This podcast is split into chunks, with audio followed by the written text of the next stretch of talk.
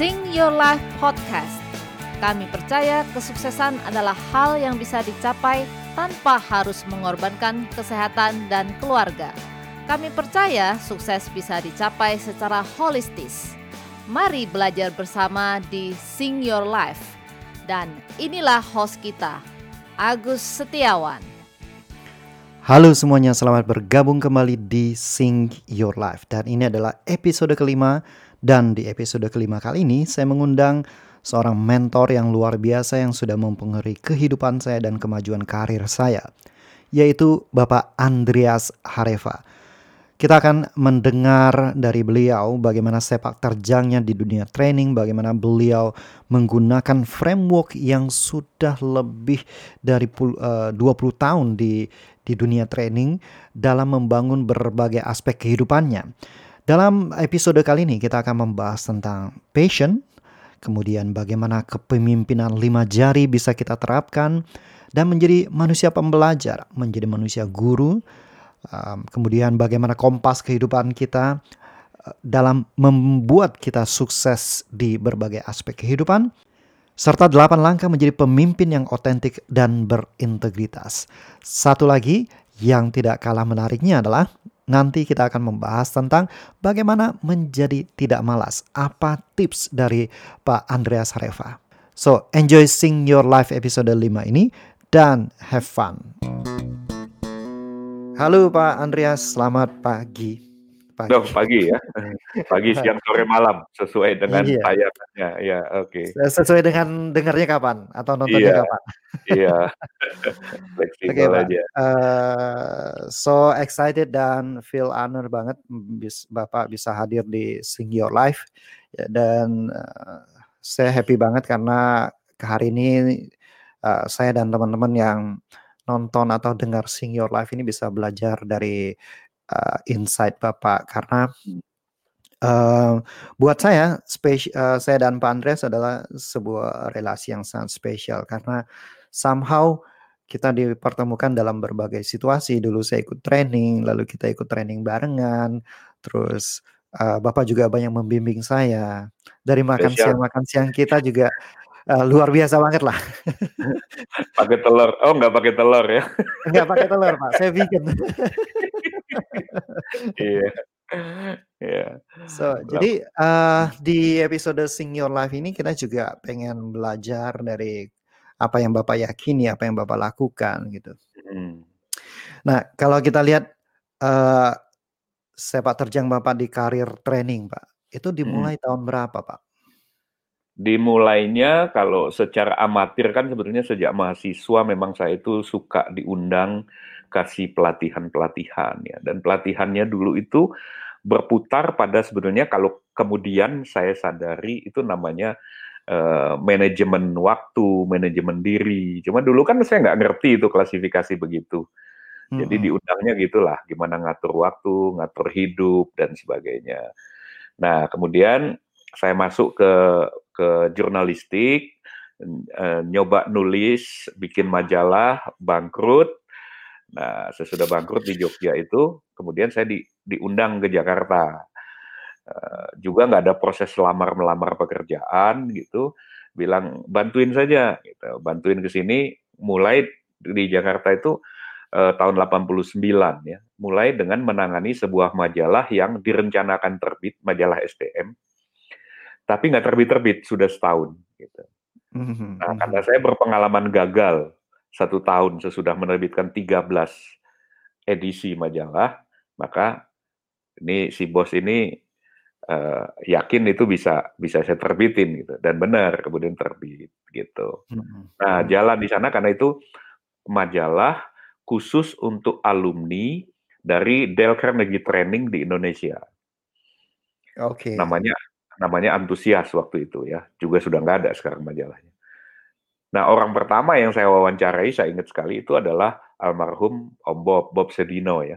Itu di tempat dia sedang nguruk bikin fondasi untuk tempat yang belakangan jadi rumahnya di daerah Kemang sana. Nah, kita ngobrol tuh di tanah itu di atas uh, alat-alat apa segala macam. Jadi itu uh, mengesankan buat saya gampang diingat karena ketemu bos celana pendek itu ya. Nah, kira-kira 18 bulan karena saya mewawancari alumni dan sebagainya. Terus bos saya lihat kamu kan suka ngajar, dia bilang. Gimana kalau ngambil lisensinya? Gitu. Terus dia bilang, coba deh apa aja penghargaan atau apa pun yang saya punya itu difoto, dikopi, dikirim ke New York gitu. Sebagai tanda kutip lamaran lah, boleh nggak ikut ambil lisensi?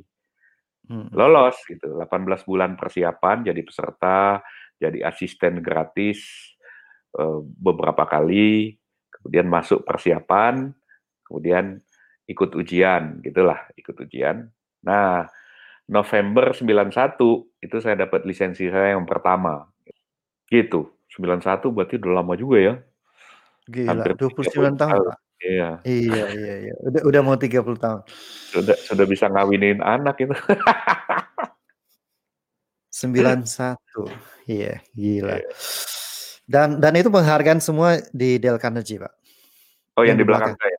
Iya, Mhm. itu karena waktu itu kan dibuat kelompok-kelompok konsultan produktif yang menangani klien-klien strategik ya. Mhm. Nah, saya dapat klien eh, di lingkungan Astra waktu itu. Astra itu waktu itu Mhm. saya masih ingat ada 236 perusahaan. Nah, bayangin kan kalau saya nangani itu dan mereka happy. Karena Astra Mhm. itu demanding ya eh, apa mereka minta itu bahkan yang lisensi aja nggak semua mereka mau. Mereka kayak mereka bikin apa ya parade eh, eh, eh, trainer ya. Kita sebutnya instructor kalau di Dale Carnegie ya. Parade kemudian semua dikasih kesempatan sesi tertentu. Sesudah Untuk itu filter. Putuskan. Ah, mereka akan putuskan. Heeh. kita mau bikin kontrak agak panjang gitu tapi kita maunya ini sama ini yang lain kita nggak mau misalnya gitu. Nah saya kan Mhm. itu klien saya dan saya dapat itu. Mereka mau kalau saya ngajar mereka oke gitu. Nah Mhm. akibat itu maka kalau setiap tahun itu dikumpulkan ya tahun fiskalnya itu eh, Agustus Agustus September kalau nggak salah. Jadi biasanya Oktober kita diumumin siapa yang menangani klien banyak masuk kelompok apa gitu nah Mhm. minimal untuk dapat penghargaan itu 250 klien setahun. Kita bisa mengajak 250 klien, 250 orang. Itu dapatlah dianggap masuk ke satu satu penghargaan. Yang dimaksud penghargaan itu artinya kita dapat undangan untuk ikut conference ke Amerika selama Hmm. dua minggu, satu minggu belajarnya, satu minggu jalan-jalan dibiayai sama mereka. Nah itu namanya penghargaan. Terus dikasihlah plakat-plakat gitu kan sebagai tanda pernah ikut gitu. Oh, keren banget. Jadi saya Jadi tahun memang pertama, sampai tahun pertama Heeh. tembus 250 pertama. Begitu tahun kedua saya dapat kontrak dari Toyota Astra Motor apa segala macam. Nah saya langsung dapat Mhm. klub elit namanya Diamond Club. Nah Diamond Club itu saya selalu top di Indonesia lima tahun berturut-turut gitu. Ya begitulah waktu itu. Nah, Kenang-kenangan. kalau kalau kalau dilihat dari sejarah memang dari amatir di mahasiswa juga udah diminta ngajar-ngajar gitu. Ini passion atau memang kompeten, Pak? It i ini ke saya, eee, gini, saya ngelihatnya, eee, proses-proses itu bisa saja mulai dari passion ya. Tapi saya melihat orang itu akhirnya kalau dia digerakkan dari dalam, dia menjadi profesi, profession ya. Eee, kalau kita bicara profession itu kita bicara soal kompetensi gitu kan. Tetapi kalau kita kemudian dari apa yang kita passionate, kita berminat itu kita kembangkan terus, bisa juga dia melihatnya bukan dari segi, eee eee, profesi atau kompetensi, tetapi dari segi calling. Kalau calling itu Mhm. kan dari luar ya, suaranya ada sesuatu yang dari luar. Jadi kalau passion itu dari dalam, Dalam. calling itu dari luar. Ke passion, kompetensi, jadi profession, occupation, kerjaan, profesi gitu, profesional. Mhm. Tapi Hmm. kalau calling itu, ya artinya dalam profesionalisme itu ada reward. Dalam calling itu reward nomor 2. Hmm. Gitu. Karena dia meresponi, misalnya gini, kamu dipanggil presiden, Mhm. ya kan, misalnya. Pak Agus Amin. Setiawan menghadap menghadap presiden dong, mau bicara bagaimana membuat kultur membaca lebih lebih lebih cepat, lebih apa di sekolah di di kalangan apa-apa misalnya. Dia manggil kan. Hmm. Nah, itu Hmm. calling kan. Nah, pada Hmm. titik itu mungkin eh, Pak Agus kan tidak akan tidak akan begini, oke, bayar berapa nanti apa segala macam. Kan enggak kan? Hmm, hmm, Karena hmm, itu hmm. calling gitu. Hmm, gitu ya. Nah, tapi misalnya ada satu satu company, satu eh, katakanlah misalnya semacam eh, Bank Mandiri atau eh, apa misalnya Bank Indonesia, kemudian Hmm. panggil Pak Agus bantu kita dong supaya orang-orang bisa melakukan baca kilat begini-begini. Nah, di situ ada negosiasi kan, ada proposal, ada apa. Nah, itu kan profesi kan Hmm. gitu kan. Hmm, Nah, hmm. itu saya membedakannya begitu. Jadi kalau kita meresponi sesuatu yang higher, itu kita tidak kita tidak bicara soal reward system. Hmm. Nah, itu calling saya sebut gitu. I see, I see, I see. Nah, jadi kalau zaman sekarang ini Pak, kan sudah bergema banyak banget orang Mm-mm. bilang find your passion, find your passion. Terus orang-orang sukses di yang dipanggil untuk kasih pidato kelulusan juga selalu bilang follow your passion, follow your Mm. passion. Nah, saya pernah baca salah satu buku dari Profesor Scott Galloway. Hah. Equation eh, apa ya judulnya sebentar Persamaan. muncul judulnya Hmm. tentang kehidupan lah. Oke. Eh, dia bilang jangan follow your passion, Mhm. eh, tapi eh, berikan purpose pada diri untuk capai kesejahteraan keluarga dan buat itu jadi passion gitu. Nah, kalau pandangan Mhm. Bapak seperti apa? Eh, karena kan banyak orang juga akhirnya gara-gara eh, gara-gara mengejar passion, jadi orangnya nyari-nyari passion terus, nyari passion terus gitu loh. Mhm. Eh, Mhm. jadi Profesor Scott Galloway ini nulis buku Algebra of Happiness, Hmm. nulis buku Hmm. The Four tentang Amazon, Google, Hmm. Facebook, gitu, Apple. Ya, pasti orang gila lah itu kan ngomong happiness tapi algebra gitu kan. Maksudnya iya makanya ada ada ada rumus kebahagiaannya dan da- salah satu rumusnya itu Hebat ya. adalah jangan follow your passion gitu. Ya. Nah, itu itu sebetulnya saya saya nggak terlalu mempersoalkan itu ya. Entah you Hmm. passion atau enggak, tetapi buat saya itu lebih jelas kalau kita lihat responsible-nya. Jadi kalau kita bertanggung jawab terhadap sesuatu, kita nggak bisa bilang, ya tapi aku nggak passionate about it. Hmm. Ya nggak boleh dong, nggak bisa. Gila apa berdasarkan gitu. Ya jadi Hmm. saya pikir apa urutannya apa gitu. Jadi perbincangan soal ngikuti, mengutamakan, mendewa-dewakan passion itu menurut saya eh, kalau ibarat puzzle itu mungkin sebuah puzzle yang agak gede. Tapi Hmm. kehidupan itu bukan satu puzzle gitu. Dia Hmm. banyak kepingnya gitu. Jadi kalau dia di- tidak bertemu dengan yang lain, nggak jadi apa-apa juga gitu.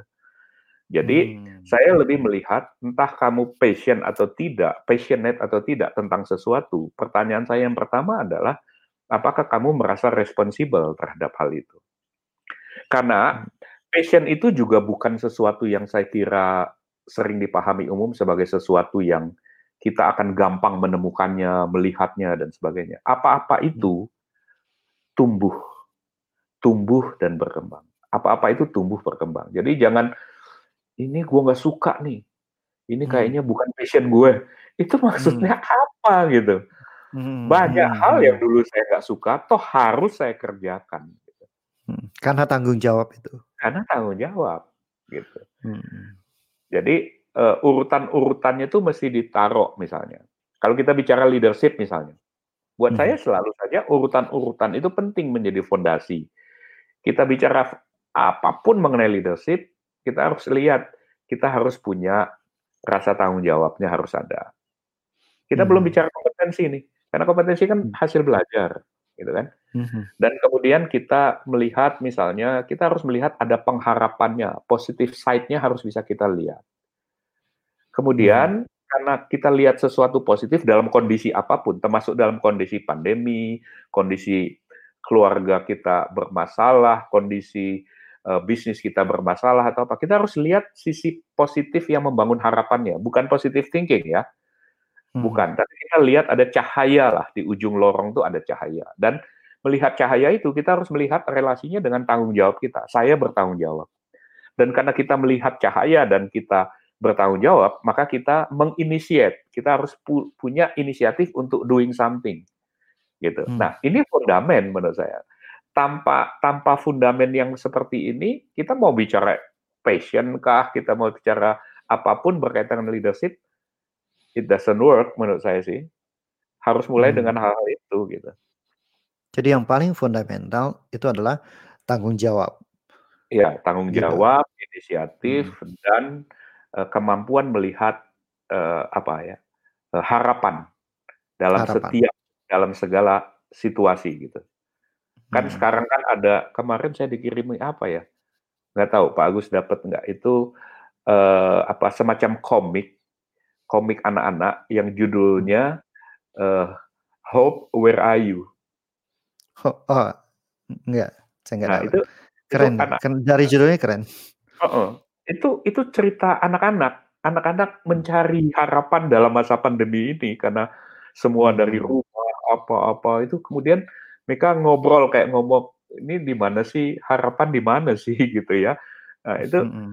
itu menurut saya itu loh kompetensi kalau mau dibilang kompetensi inti dalam hidup, kemampuan melihat harapan di dalam segala situasi, apa pun situasinya. Hmm. Dan kemudian merasa bertanggung jawab untuk membesarkan atau mendekati, memperjuangkan, maju mendekati harapan dan hmm. karena itu mengambil langkah-langkah awal inisiatifnya. Nah, tiga elemen itu menurut saya merupakan satu kesatuan penting, gitu, hmm. Untuk start something gitu. Tanggung jawab, inisiatif, dan melihat harapan. Jadi passion sama sekali nggak ada dalam equation itu. Uh, sejauh ini saya bilang di sanalah mungkin passion akan tumbuh.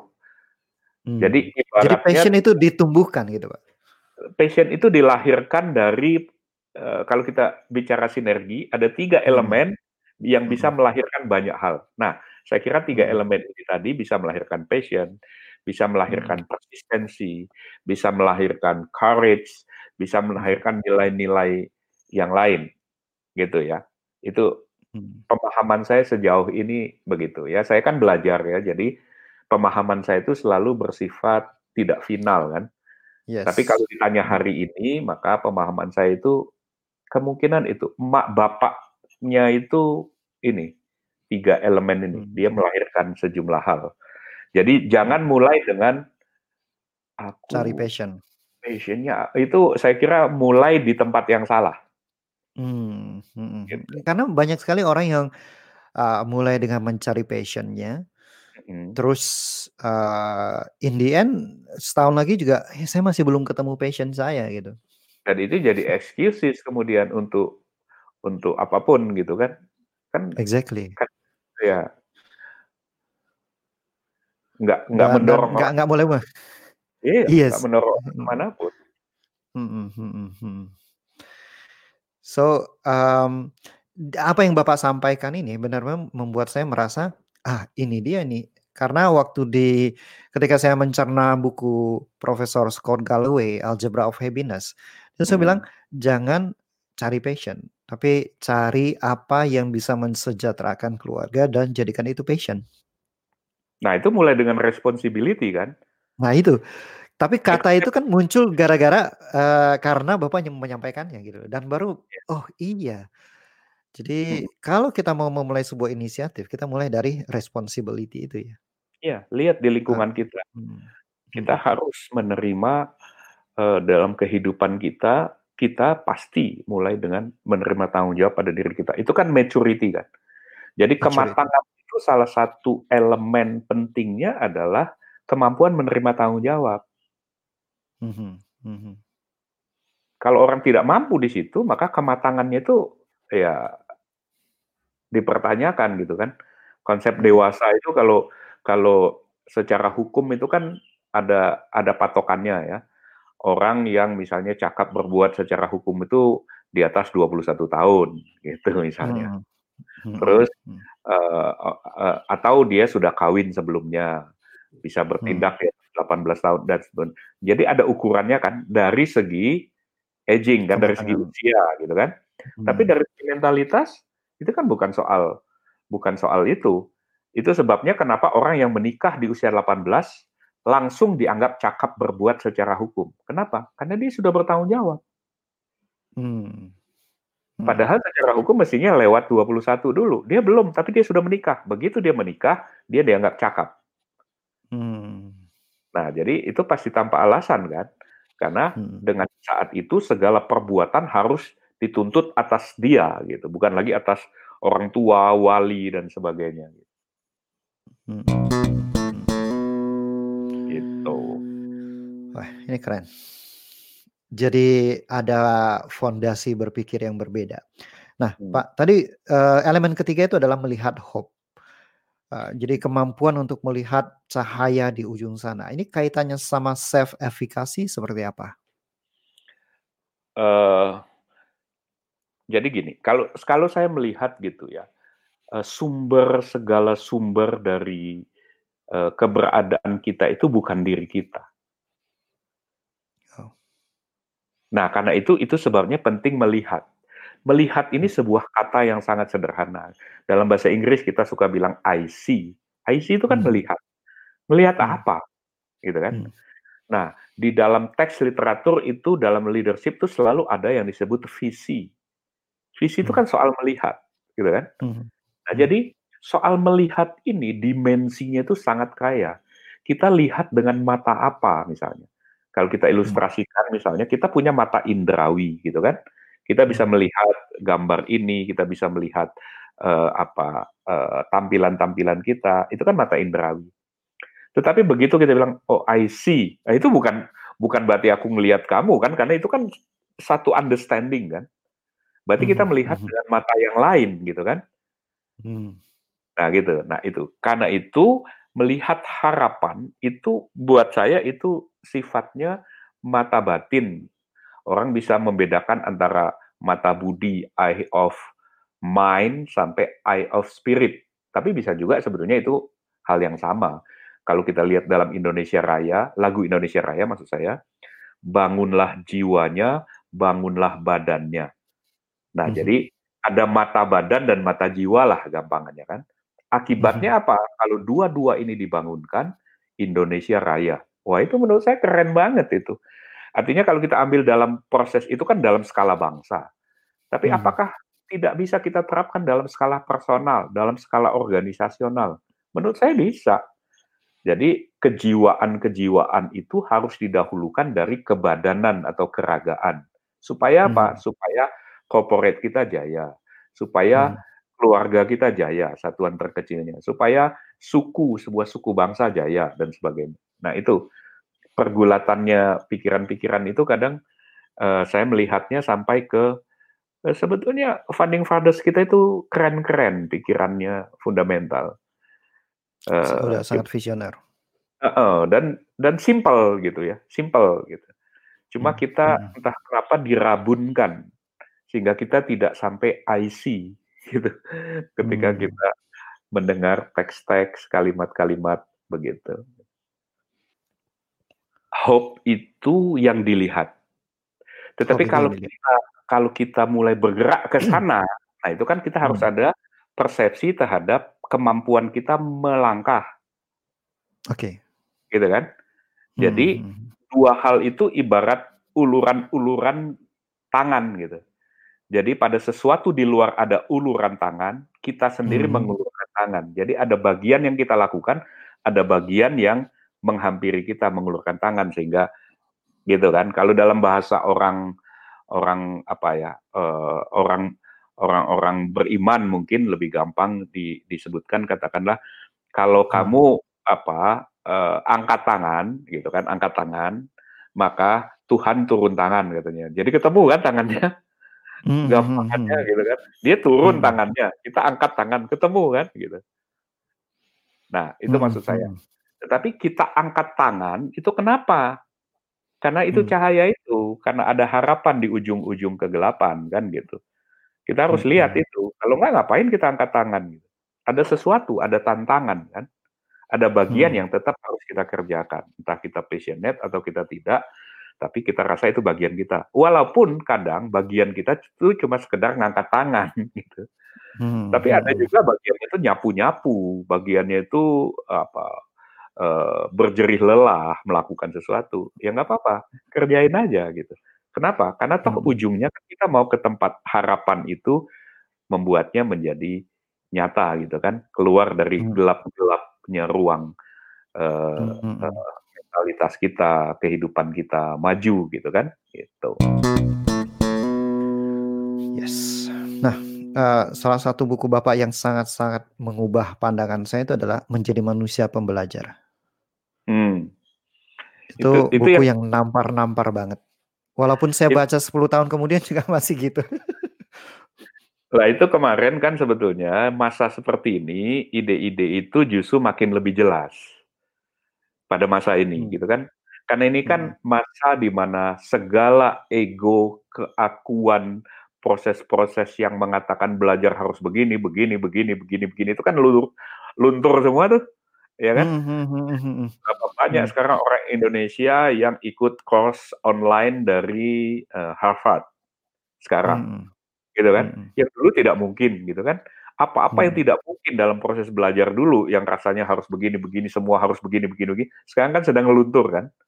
Nah Mhm. sebetulnya kan inti buku itu itu, baliklah ke dalam situasi dalam konteks kehidupan. Makanya kemudian saya sempat kontak Kompas Juni kemarin Mhm. ya.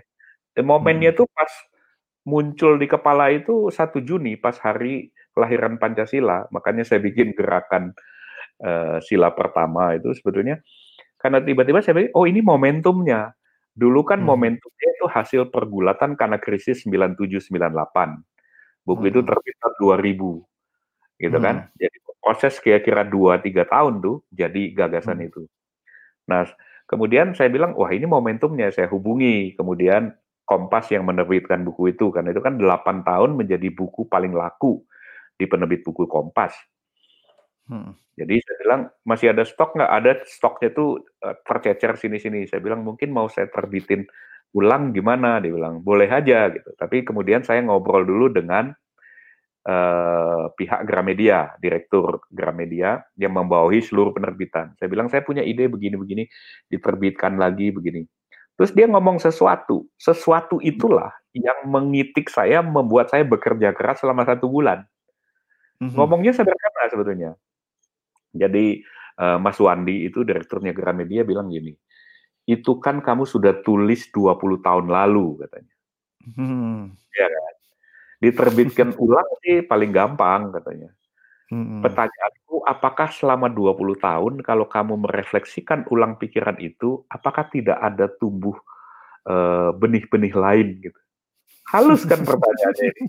Tapi kurang ajar gitu kan. Nah, itu itu malam saya teleponan sama dia, "Oh," saya bilang, "ini kurang ajar sekali." "Oke, nanti aku lihat ya,". Nah, itulah kemudian saya ngebut dalam 1 bulan, kemudian melahirkan trilogi yang kemudian diterbitkan, eee, di sebagai persembahanlah kepada Indonesia 17 Agustus. Saya bilang, "Apa dong kado 75?" Ini kan momentum bagus, angka bagus kan. Karena saya kan selalu Mhm. ingin coba melakukan sesuatu untuk Indonesia 2045, kan 100 tahun Indonesia merdeka. Nah, tahun Mhm. ini pas 75 nih, angkanya bagus kan. Mhm. Jadi saya Mhm. bilang, "Apa ya yang bisa diberikan?" Gitu. Makanya kemudian kita bikin itu, eee, apa, saya bikin buku itu, kemudian saya bikin sesi-sesi khusus untuk itulah celebrating something, eee, mengatakan Indonesia itu harapan ke depannya ya bergantung pada revolusi belajar. Ada yang menarik misalnya gini eee, setiap kali ganti menteri pendidikan, itu ada 2, 3 orang nanya pendapat saya. Mhm. Eee, gara-gara mereka adalah pembaca buku Manusia Pembelajar itu. Dia bilang, Mhm. "Gimana Bung, ini, eee eee, menteri kita yang sekarang?" Ya saya bilang, "Bagus aja." Dulu dulu awalnya tuh waktu Anies Baswedan jadi, eee, menteri kan. Saya bilang, Mhm. eee, "Bagus nih orang, kalau seandainya dia bisa" dia kan tidak ngerti birokrasi. nggak Hmm. paham. Dia kan ngertinya kan cuma kampus, akademisi gitu kan. Nah, Hmm. jadi ketika dia jadi menteri, saya bilang ini proses belajar yang bagus. Kalau dia bisa, saya bayangin nih omong kosongnya ya. Saya bilang kalau dia bisa belajar dengan baik, memperbaiki sesuatu dan dua periode 10 tahun dia belajar, saya bilang orang seperti ini bisa jadi presiden berikutnya pengganti Jokowi, saya bilang gitu. Hmm. Tapi kenyataannya kan nggak terjadi yang begitu, Hmm. ya kan? Nah, kemudian konstelasi politik berubah atau segala macam. Nah, ketika kemudian eh, eh, Mas Nadiem ini, Mas Menteri ini diangkat lagi, ada lagi yang nelpon tuh, nanya gitu kan, Hmm. gimana pendapat lo? Saya bilang, bagus. Argumennya apa? Katanya gitu kan. Argumennya Hmm. dua hal aja, saya bilang. Saya bilang gini, sejak Indonesia merdeka, kita sudah menempuh jalan yang saya sebut itu evolusi pendidikan. Kurang hebat Evolusi. apa? Iya, kurang hebat apa itu pemikiran Ki Hajar Dewantoro? Wah, itu Hmm. pada zamannya itu setara dengan pemikir-pemikir pendidikan terbaik di dunia, di dunia mana pun. Hmm. Nah, gitu kan. Berdasarkan fondasi yang dia buka, kemudian kita lakukan sesuatu secara evolutif. Gitu kan. Nggak berhasil tuh. Hmm. berhasil, artinya saya bilang nggak berhasil tuh eh, supaya ukurannya jelas, tidak berhasil membawa Indonesia menjadi satu dari lima negara paling dihormati. Belum berhasil. Oke. Hmm. Kemudian apa yang kita coba lakukan? Kita mencoba melakukan reformasi. Itu dilakukan mulai kapan? Daud Yusuf boleh dikatakan 78. Tapi waktu dia melakukan reformasi itu, dia memerlukan waktu 10 tahun. Lah dia jadi menterinya lima tahun nih. Hmm. Jadi belum sempat matang, kacau lagi kalau saya bilang itu. Nah, Hmm. oke, reformasi tidak berhasil. Kemudian datanglah orde reformasi, orde baru jatuh, orde reformasi. Jadi kita harapkan dong ada penataan macam-macam. Tapi Hmm. enggak tuh, enggak terjadi gitu. Jadi Hmm. reformasi gagal. Yang belum kita coba jalannya itu tinggal revolusi, Hmm. rombak total, gitu kan? Hmm. Hmm. Tapi mampu nggak ini revolusi tanpa korban? Karena revolusi itu kan no- konotasinya berdarah gitu. Bisa nggak Hmm. itu kita melakukannya? Nah, Hmm. jadi waktu Mas Nadiem diangkat jadi menteri, saya bilang nih bagus nih. Kenapa? Yang bisa merevolusi kan kalau kita baca bukunya siapa? Joel Baker atau siapa itu yang The Business eh, apa itu eh, soal paradigm itu ya, paradigma paradigma. Siapa pelaku pengubah paradigma? Salah Hmm. satunya kan Maverick ya, orang aneh yang di luar sistem, Maverick. yang Hmm. ya yang yang yang yang tidak yang tidak ortodok gitu. Nah, Hmm. dia ini kan, Nadiem ini kan jelas-jelas bukan orang pendidikan kok. Betul. Jelas kan? Hmm. Jadi Hmm. dia orang outsider. Nah, ini bisa Hmm. ada harapan nih kalau merevolusi sesuatu. Karena dia nggak punya beban sejarahnya. Kalau dia adalah profesor, doktor, dan peneliti mengenai pendidikan, oh bebannya udah banyak banget. Hmm. Tapi dia ini kan Hmm. berhasilnya karena dia mengubah satu tantangan yang menghadirkan satu satu perubahan signifikan yang kemudian bahkan menginspirasi sampai di Asia Tenggara sekarang kan. Itu loh, bukan soal pendidikannya, tetapi soal dia mampu mengubah itu. Hmm. Nah, itulah kemudian saya bilang, nah, itu alasannya. Jadi kita belum pernah, alasan pertama kita belum pernah revolusi. Nah, orang Hmm. ini bisa revolusi. Cuma dia tahan dikeroyok nggak? Dia pasti digebukin dari segala arah, Hong. Pasti. Eh, sejak awal pastilah gitu. Sama seperti dulu Menteri Susi ya. Ini Hmm. orang nggak tamat SMA jadi menteri, ngurusin laut Indonesia. Laut Indonesia itu dua per tiga dari daratan loh. Dikasih sama orang nggak lulus SMA, itu kan Hmm. apa? Ngamuk lah orang kan. Nah, Hmm. tapi kan dia melakukan sesuatu yang terbukti memberikan impact gitu kan. Jadi saya dukung itu. Alasannya pertama kita perlu revolusi. Yang kedua adalah eh, argumennya adalah Mas Nadiem adalah orang yang tepat karena dia tidak punya beban sejarah sebagai pelaku pendidikan. Dia la- Karena- datang dari luar dunia pendidikan gitu. Hmm. Dengan begitu juga nggak ada paradigma harus pendidikan itu seperti apa gitu Pak. Ya, nah jadi dengan begitu terjadilah benturan. Revolusi itu kan harus ada benturan. Hmm. Nah, ketika ada benturan inilah saya harap ada terjadi persinggungan tertentu. Dan sekarang saya justru lebih optimis lagi karena pandemi mengakselerasi proses. Hmm. Sekarang semua yang orang bilang nggak mungkin, nggak bisa, nggak mungkin, nggak bisa. Sekarang lu nggak bisa, lu mati dah. Gitu Hmm. kan? Artinya Mhm, kalau mhm. seandainya e sekolah tidak bisa online, mati itu Hmm. sekolah. Iya. Udah nggak ada Iya. diskusi. Coba kalau Iya. tidak ada pandemi, itu diskusinya bisa 5 tahun nggak selesai. Yes. Nah, jadi Yes saya yes. bilang, "Waduh, ini momentumnya kelihatannya, eee, semesta mendukung," gitulah Iya kira-kira. iya. Jadi banyak orang Indonesia sekarang ikut jadi homeschooling kayak anak saya. Iya. Iya. Jadi jadi apa yang dulu dianggap aneh menjadi kewajaran sekarang, misalnya gitu kan. Mmm, Dan yes yes. dan Mas Nadiem sedang melakukan revolusi dalam diam.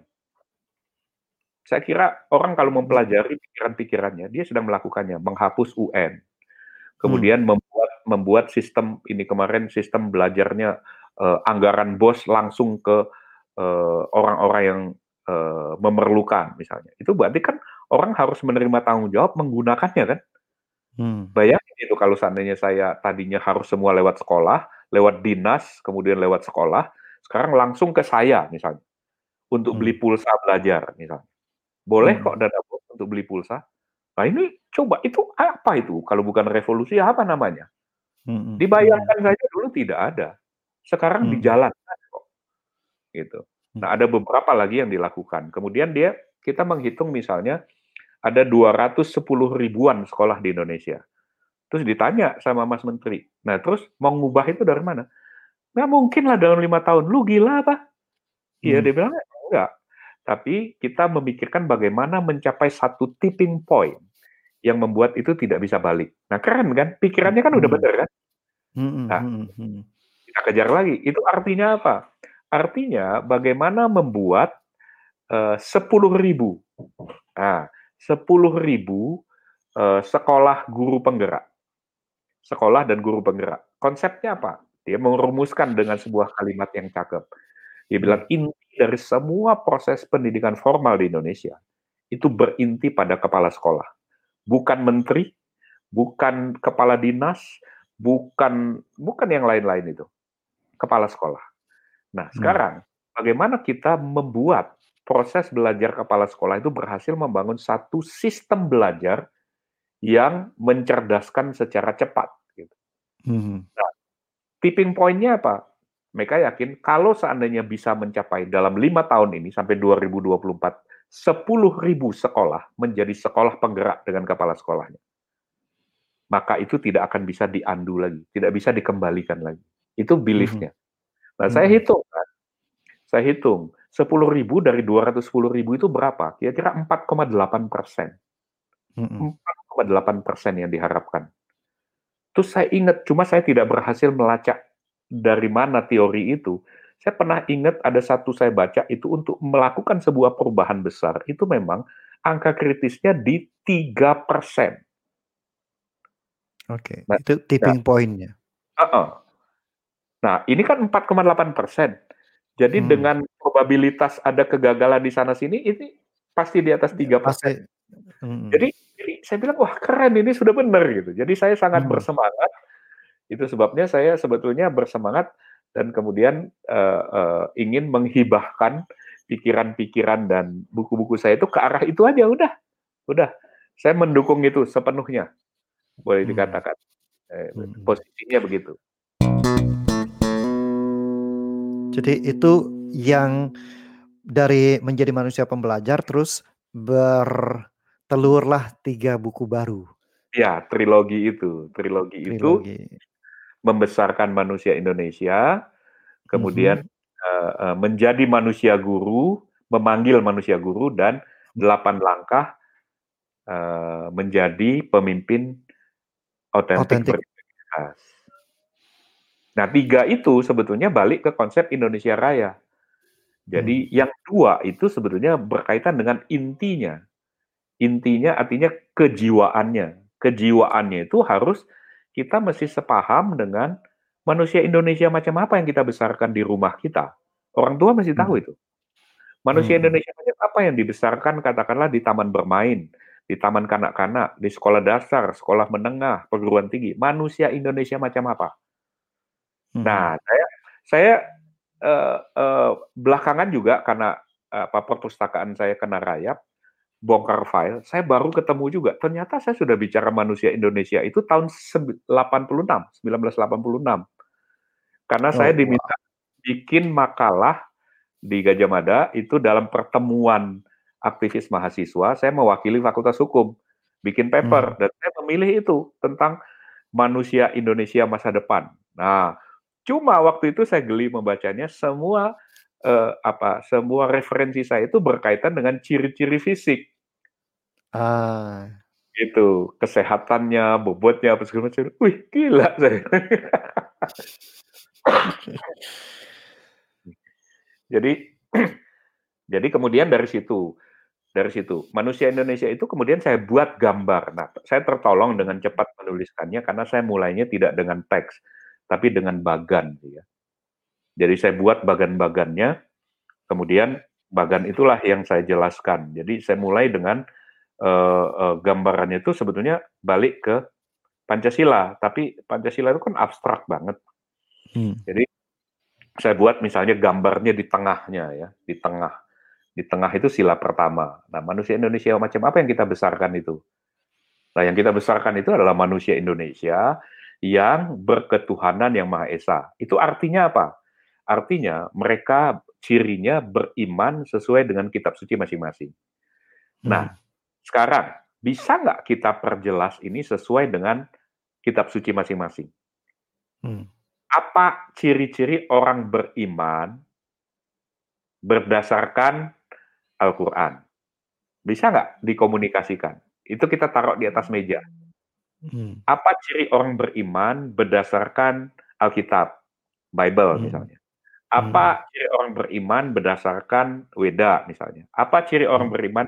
Kita sama-sama taruh sehingga sebagai anak bangsa kita saling tahu oh secara Islam orang beriman itu harus begini begini sehingga kita yang bukan Islam bisa memberikan dukungan. Hmm. Gitu lah. Itu yang saya maksud ciri manusia Indonesia itu ditaruh di atas meja. Hmm. Gitu. Yang utamanya apa? Silakanlah para ulama, para rohaniawan itu uh, berdebat untuk memformulasikan gambaran bersamanya apa. Hmm. Nah, itu untuk menyelesaikan ciri manusia Indonesia berdasarkan sila pertama gitu. Yes. Kemudian sila kedua itu saya ambil dari Seven Habits Human Endowments. Jadi apa hmm. ciri hmm. Kemanusiaan yang adil dan beradab misalnya, gitu kan? Hmm. Nah itu artinya dia harus mengembangkan ke keempat human endowments itu self awareness. Hmm.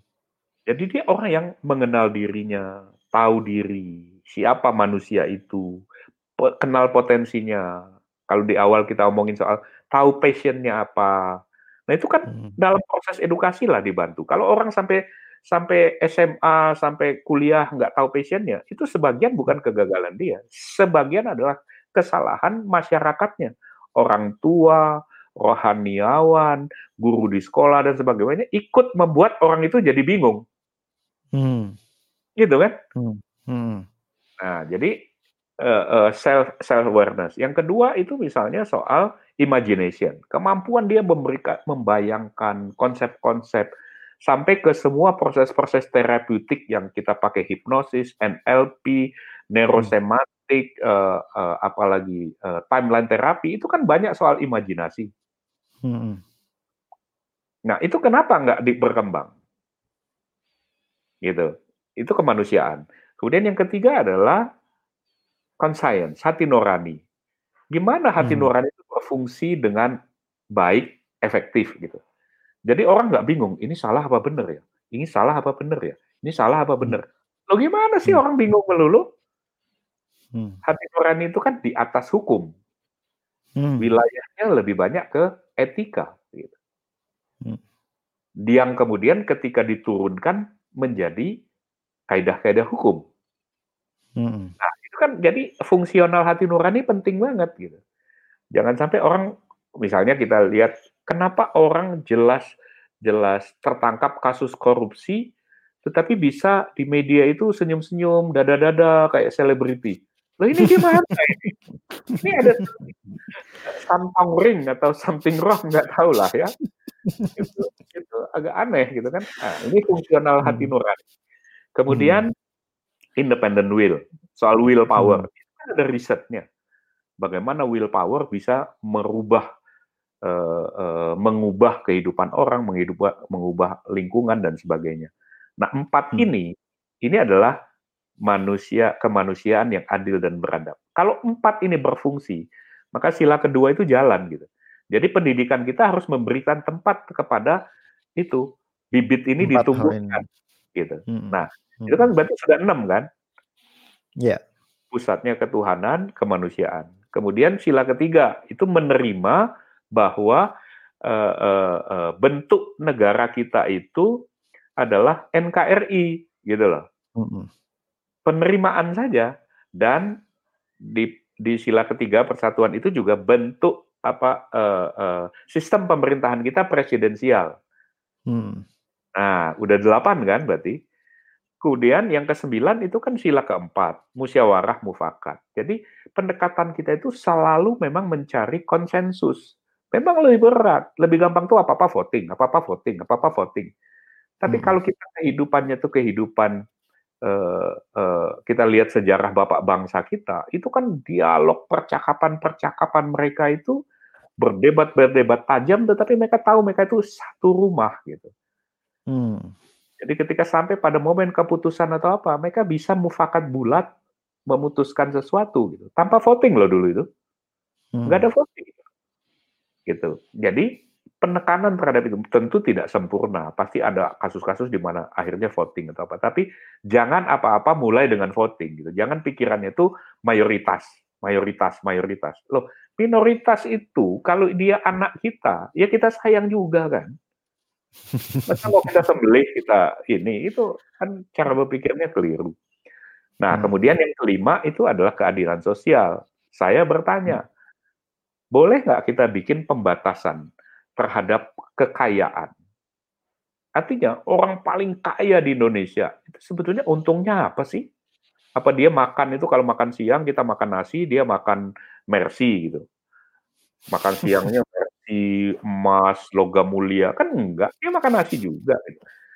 Jadi boleh nggak kita membuat kesepakatan? Ini bukan paksaan ya, tapi bikin kesepakatan orang terkaya itu sampai batas tertentu, kekayaan selanjutnya itu harus dihibahkan kepada negara untuk sebuah tujuan-tujuan yang jelas. Hmm. Ya, ada dana abadi misalnya, dana abadi untuk pendidikan, dana abadi untuk apa bencana, dana abadi untuk kemanusiaan dan sebagainya. Dari mana itu? Hmm. Dari pembatasan itu boleh nggak? Saya nggak tahu sih. Apakah itu hmm. nanti bersinggungan dengan hak asasi atau apa? Saya nggak ngerti.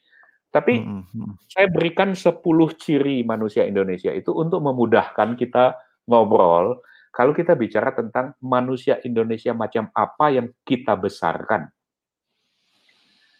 Nah, tesis saya ini kan ini kan bukan bukan bukan pikiran orang hebat apa segala macam bukan ya. Tesis saya cuma boleh diuji apakah kalau seandainya kesepakatan itu bisa kita buat di dalam periode ini, maka hmm 20 tahun lagi, 25 tahun lagi, Indonesia 2045, itu anak-anak yang kita besarkan sekarang, itu kan menjadi menjadi manusia yang berbeda dengan yang sekarang.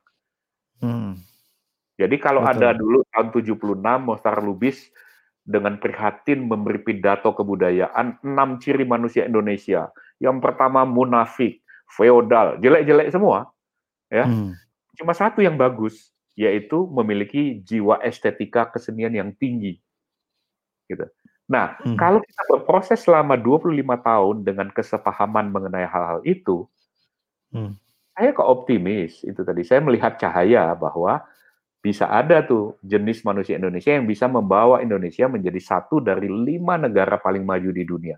Dihormati dengan sungguh-sungguh di antara bangsa-bangsa. Gitu kira-kira ya. Ini kan omongan-omongan orang yang ya ya punya harapan, orang yang punya harapan walaupun nggak hmm. punya kedudukan, nggak punya kekayaan besar, tapi punya harapan gitu terhadap Indonesia. Itu aja.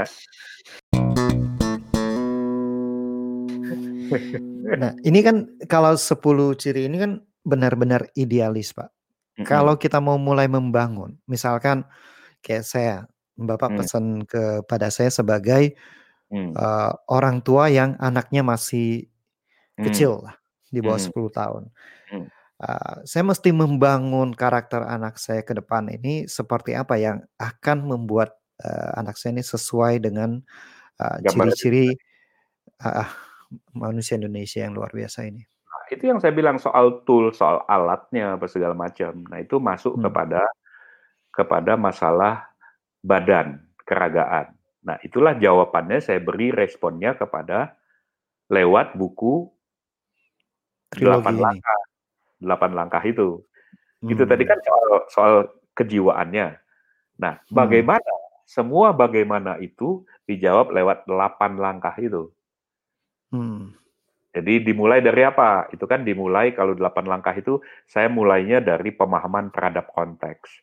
Buatlah anak-anak itu selalu paham betul dia hidup di dalam situasi masyarakat seperti apa, gitu kan? Hmm. Konteks. Hmm. Nah, di dalam situasi masyarakat seperti itu, kekuatannya apa? Apa eh, ancaman apa? Bukan ancaman-ancaman oh, oh. yang yang yang apa uh, uh, threatening, yang mengancam itu apa? Hmm. Kemudian pada sisi lain, opportunitiesnya apa? Hmm. Gitu kan? Ini kan kalau dalam hmm. apa krisis dalam dalam bahasa China itu kan ada Weiqi. itu kan Weiqi itu kan ada hmm. ada dua sisi itu kan. Hmm. Jadi selalulah biasa melihat segala sesuatu itu di dalam kerangka itu bahwa setiap kali ada bahaya, di situ juga ada opportunity, ada peluang. Hmm. Nah, hmm. dalam situasi kita sekarang apa? Nah, lewat hmm. percakapan-percakapan orang tua itulah diwariskan. Satu. Kemudian yang kedua, masuk ke soal kalau begitu ada ancaman, ada peluang. Lah, kita ini kekuatan dan kelemahannya apa? Hmm. Gitu kan? Nah, di situ kita bicara soal talent. Di situ kita bicara soal bakat. Di situ kita bicara soal minat. Di situ kita bicara soal passion. Di situ kita bicara soal segala macam. Tetapi juga limitation, keterbatasan-keterbatasan kita. Apa itu? Hmm. Kita kenali, gitu kan? Nah, hmm. jadi dengan itu kita mulai melihat ini nanti ada kaitannya dengan langkah-langkah yang kelima dan keenam. Jadi itu dua langkah pertama. Kemudian yang ketiga, Langkah ketiga adalah kompas. Jadi kita harus mengenal nilai-nilai yang paling penting dalam kehidupan itu apa. Ini keluarga harus mewariskannya kan. Hmm. Nah, di, di, dalam nilai-nilai mewariskan nilai-nilai itu selalu ada keluarga, ada ulama atau rohaniawan, ada uh, guru di sekolah. Itu sebabnya elemen ini menjadi sangat penting gitu. Ada lingkungan hmm. sosial bahkan empat elemen ya. Ada lingkungan sosial lingkungan sosial itu jarak antara rumah ke sekolah, jarak antara rumah ke tempat ibadah, itu kan dia melewati jalanan. Nah, itu lingkungan sosial itu. Jadi hmm. dia harus mengerti itu. Nah, jadi berdasarkan nilai-nilai itulah. Nah, di, sebagai bangsa kita sudah jelas nilai-nilainya Pancasila. Ya kan? Hmm. Nah, kan itu kan banyak sekali nilai-nilai yang yang apa uh, terkait dengan itu dan positif, tidak conflicting gitu. Karena itu kan hmm. value besar gitu. Nah, di situlah kita uh, uh, perusahaan kan punya corporate values ya. Yes. Dan corporate values kan tidak tidak 50, tidak 52 jumlahnya. Corporate values hmm. itu 5, 7 kebanyakan. Ada yang hmm. tiga gitu kan. Artinya secara personal pun begitu juga. Itu sebabnya saya punya value card untuk main untuk menentukan itu personal value kita apa gitu. Family value kita apa. Boleh dong hmm. gitu kan. Hmm. Nah, jadi beda-beda, tetapi dalam harmoni, dalam relasi dengan yang lain. Hmm. Jadi itu kompasnya. Nah, kalau kompasnya selesai, langkah yang keempat itu kan visi, visionnya. Kita sebetulnya mau ke mana sih? Kita bergeraknya ke mana?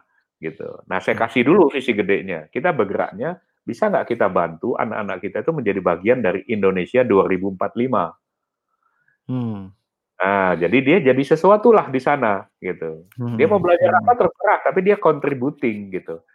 Dia hmm. contribute acting gitu. Dia kontributornya gitu. Nah, itu visinya kan. Nah, empat ini berelasi satu sama lain dengan empat yang lain. Karena langkah kelima itu misalnya sharing. Sharing ini sebetulnya adalah ketika kita memahami konteks, mungkin sekali kita punya keterbatasan Ya kan, pemahaman kita. Nah, ketika kita Hmm. sharing, saya cerita sama Pak Agus misalnya, kemudian Pak Agus kasih respon begini begini begini, saya bilang, "Oh iya ya." Berarti Hmm. ada ada blind spot saya yang dilengkapi ketika saya share, gitu kan. Mhm, mhm. Nah, itu kan memerlukan keterampilan komunikasi. Itu kan Hmm. memerlukan keterampilan-keterampilan untuk menyampaikan gagasan, bicara Hmm. efektif dan sebagainya. Gitu kan. Nah, kemudian lewat proses sharing itu juga kita akan bertemu dengan orang-orang yang sejalan, yang mau ikutan. Nah, itulah namanya recruiting. Hmm. Recruiting ini berkaitan dengan langkah kedua tadi, yaitu, eee eee, calling tadi, kelemahan Calling. kekuatan kita. Nah, kita jalin hubungan sama siapa? Orang yang memperlengkapi kita kan. Mhm. Kekurangan kita dilengkapi. Nah, bentuknya apa? Bentuknya bisa saja employment, bisa juga kolaborasi, bisa bisa empowering, gitu loh, Hmm. formatnya Hmm. itu, ya kan. Mhm. Nah, itu kan recruiting, jadi kita sama-sama. Nah, ketika sebuah se eee, sekumpulan orang bersama-sama punya tujuan visi yang sama, itulah orang berada dalam misi. Hmm. Mission, ya, itu langkah yang ke-7, yaitu punya misi bersama. Nah, orang yang punya misi itu cirinya apa? Sederhananya cirinya adalah seperti on duty manager di di perusaha eee, di hotel. Dia sedang tugas kan, karena itu dia harus punya kesediaan berkorban misalnya. Ini kan dalam Mhm. perjuangan, dia harus ada kesediaan berkorban dong, gitu kan. Mhm. Dia harus sedia menunda kenikmatan, gitu kan. Kadang-kadang jam tidur dikurangi, kayak waktu saya nulis buku itu kan jam tidur saya berkurang, gitu kan. Hmm. Ya, karena ada sesuatu yang sedang mau dikerjakan kan, gitu kan. Walaupun Hmm. tidak terus-menerus sepanjang tahun, tapi pada waktu tertentu ya harus ada sacrifice gitu kan, harus ada delaying gratification gitu kan. Nah, Hmm, jadi, eee, proses misi itu. Nah, kemudian langkah ke-8 yaitu reflection. Hmm. Nah, tiap minggu kita ambil waktu refleksi. Nah, ini kan ritual-ritual agama besar itu mingguan, ibadah, saya ambil tuh. Jadi setiap minggu tuh mesti ada dilihat progresnya apa, apa yang bisa dilakukan. Nah, inilah mengukur visi tadi. Visi itu kaitannya dengan refleksi. Hmm. Jadi seberapa jauh nih kita sudah jalan, seberapa jauh gini, gitu. Misalnya Mhm. di minggu ini, misalnya saya senang dapat kesempatan ngobrol sama Pak Agus di sini, bisa share begini, gitu kan kita nggak tahu, saya nggak tahu siapa yang dengar ini nanti, eee eee, apa yang akan terjadi di pikirannya, apa yang terjadi di batinnya. Ya saya harapkan saja apa yang sudah saya sempat saya kerjakan, orang bisa ambil bagian kayak kerja-kerja bareng gitulah, gotong royong, estafet satu sama lain gitu. Kita Hmm. doing bagian kita lah. Mhm. Gitu, pikirannya. Nah, itu kemudian berputar lagi. Jadi segala sesuatu saya lihat kalau pertanyaannya itu how, saya baliknya Hmm. selalu 8 langkah itu saja. 8 Hmm, langkah gitu. Tapi kalau pertanyaan itu soal why gitu ya, Hmm. why-nya itu di pusat-pusat pikiran itu apa ya, semacam as pada roda itu itu membesarkan manusia Indonesia dan memanggil manusia guru gitu. Mhm. Di pusatnya. Jadi saya lihat, oh ini satu kesatuan, makanya saya sebut itu trilogi. Jadi kalau orang memahami ini, saya harap orang tahulah kira-kira eee, kurang lebihnya sepanjang hidup Andreas Hareva, pikirannya yang bulat itu kira-kira inilah sebuah sistem berpikir. Jadi saya anggap, ya mungkin inilah yang bisa saya wariskan, syukur-syukur ada yang bisa menyempurnakan, melakukan, dan sebagainya. Ya itu bikin tidur lebih tenang aja.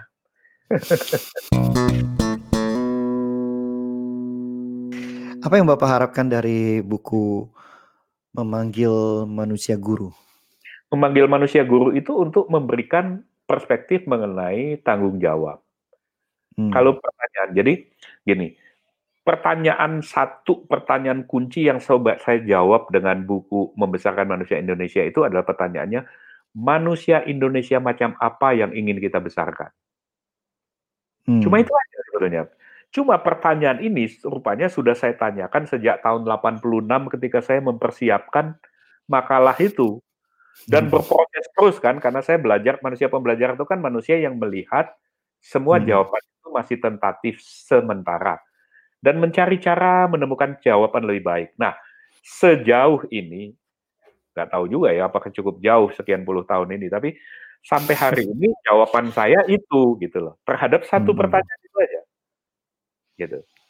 Kemudian Hmm. pertanyaan yang kedua yang harus dijawab soal manusia manusia guru itu eh, apakah atau kelompok golongan elemen manakah dalam masyarakat yang paling menentukan hidup matinya sebuah suku bangsa, mulai dari suku bangsa. Indonesia ini kan suku-suku bangsa kan, dari Hmm. sebuah suku bangsa. Apa itu? Itu. Nah, itu kan ada teori kepala desa Malino yang saya warisi dari almarhum Profesor Kusnadi Harjasumantri, mantan rektor UGM yang juga hukum eh, eh, apa dosen saya untuk mata kuliah hukum lingkungan. Dia pionir Hmm. dalam gerakan hukum lingkungan. Masanya Pak Emina Salim dulu zaman Orde Baru. Oke. Nah, itu saya warisi ketika karena saya di resimen mahasiswa, waktu mata kuliah hukum lingkungan pertama kelas dimulai, dia nanya gini, siapa di sini yang ikut menua batalion 1 UGM? Saya angkat tangan. Nah, kebetulan saya duduknya di depan. Di belakang juga ada beberapa teman sih. Terus langsung dia tunjuk, oke, kamu ketua kelas. Gitu aja. Kenapa? Karena Pak Kus itu eh, eh, dia adalah yang membuat konsep mengenai kuliah kerja nyata. Hmm. Nah, kuliah kerja nyata itu sekarang Nadim Mas Menteri membuatnya menjadi S1 dua semester tidak di kampus. Hmm. Keren itu konsepnya. Tapi kalau dirujuk ke belakang benihnya, itu pikirannya Pak Profesor Kusnadi. KKN Dan- itu. Eh, KKN itu dan kemudian tentara pelajar resimen mahasiswa. Ini artinya mahasiswa sebagai elemen yang elit dalam proses pendidikan Ber- itu harus bertanggung jawab. Hmm. Gitu. Bertanggung jawab terhadap apa? Satu, KKN itu adalah mengenal betul masyarakatnya. Dua, selalu siap menerima tugas bela negara. Itu loh filosofinya. Itu sebabnya Pak Gus bilang, oke, begitu dia tahu saya resimen mahasiswa, langsung kasih tugas. Hmm. Tanggung jawab, gitu loh. Dan saya iya aja, gitu kan. Nah, tapi dengan persinggungan itu, satu kali Pak Kus itu, dia dia waktu itu pejabat juga di di Kementerian Lingkungan Hidup zaman Profesor Emil Salim menjadi menterinya ya. Jadi dia Pak Kus itu punya ciri ya. Ada dua profesor yang sangat saya hormati yang menurut saya mereka akademisi betulan gitu ya. Jadi dia selalu kuliah pagi, Hmm. paling pagi jam 7 mata kuliah jam 7. Itu selalu dua profesor itu. Eh, Profesor eh, Sudikno Mertokusumo, Raden Mas Sudikno Mertokusumo, dan kemudian Profesor Kusnadi. Selalu pagi. Dan kemudian mereka tuh punya sikap akademik. Selalu argumentasinya tuh clear, terbuka terhadap eh, kritik dan sebagainya. Itu keren menurut saya gitu ya. Nah, kemudian satu kali dia pulang eh, dari eh, tugas karena dia juga pejabat di kementerian. Jadi dia pulang habis mendampingi para ahli hukum Perancis. Oke. Nah, ahli hukum Perancis dalam ilmu tata negara itu di dunia ini yang dianggap ahli itu orang Perancis. Hmm.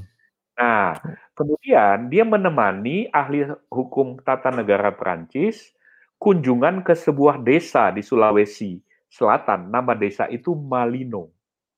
Oke. Mengapa mereka ke sana? Karena mereka ingin tahu kenapa kok desa Malino bisa menjadi salah satu desa terbaik berdasarkan kriteria yang ditetapkan pemerintah pada waktu itu. Padahal kepala desa Malinonya adalah orang yang tidak bisa baca tulis Indonesia. Oke. Ini menarik buat ahli ahli tata negara. Ahli hukum itu. Hmm. Jadi Hmm. mereka ke sana, mau ke sana, mau wawancara. Pak Kus menemani Hmm. dan kemudian ditemani juga dengan penerjemah. Karena orang ini bahasa Indonesianya aja nggak lurus. Kepala desa ini, tapi desanya desa. luar biasa.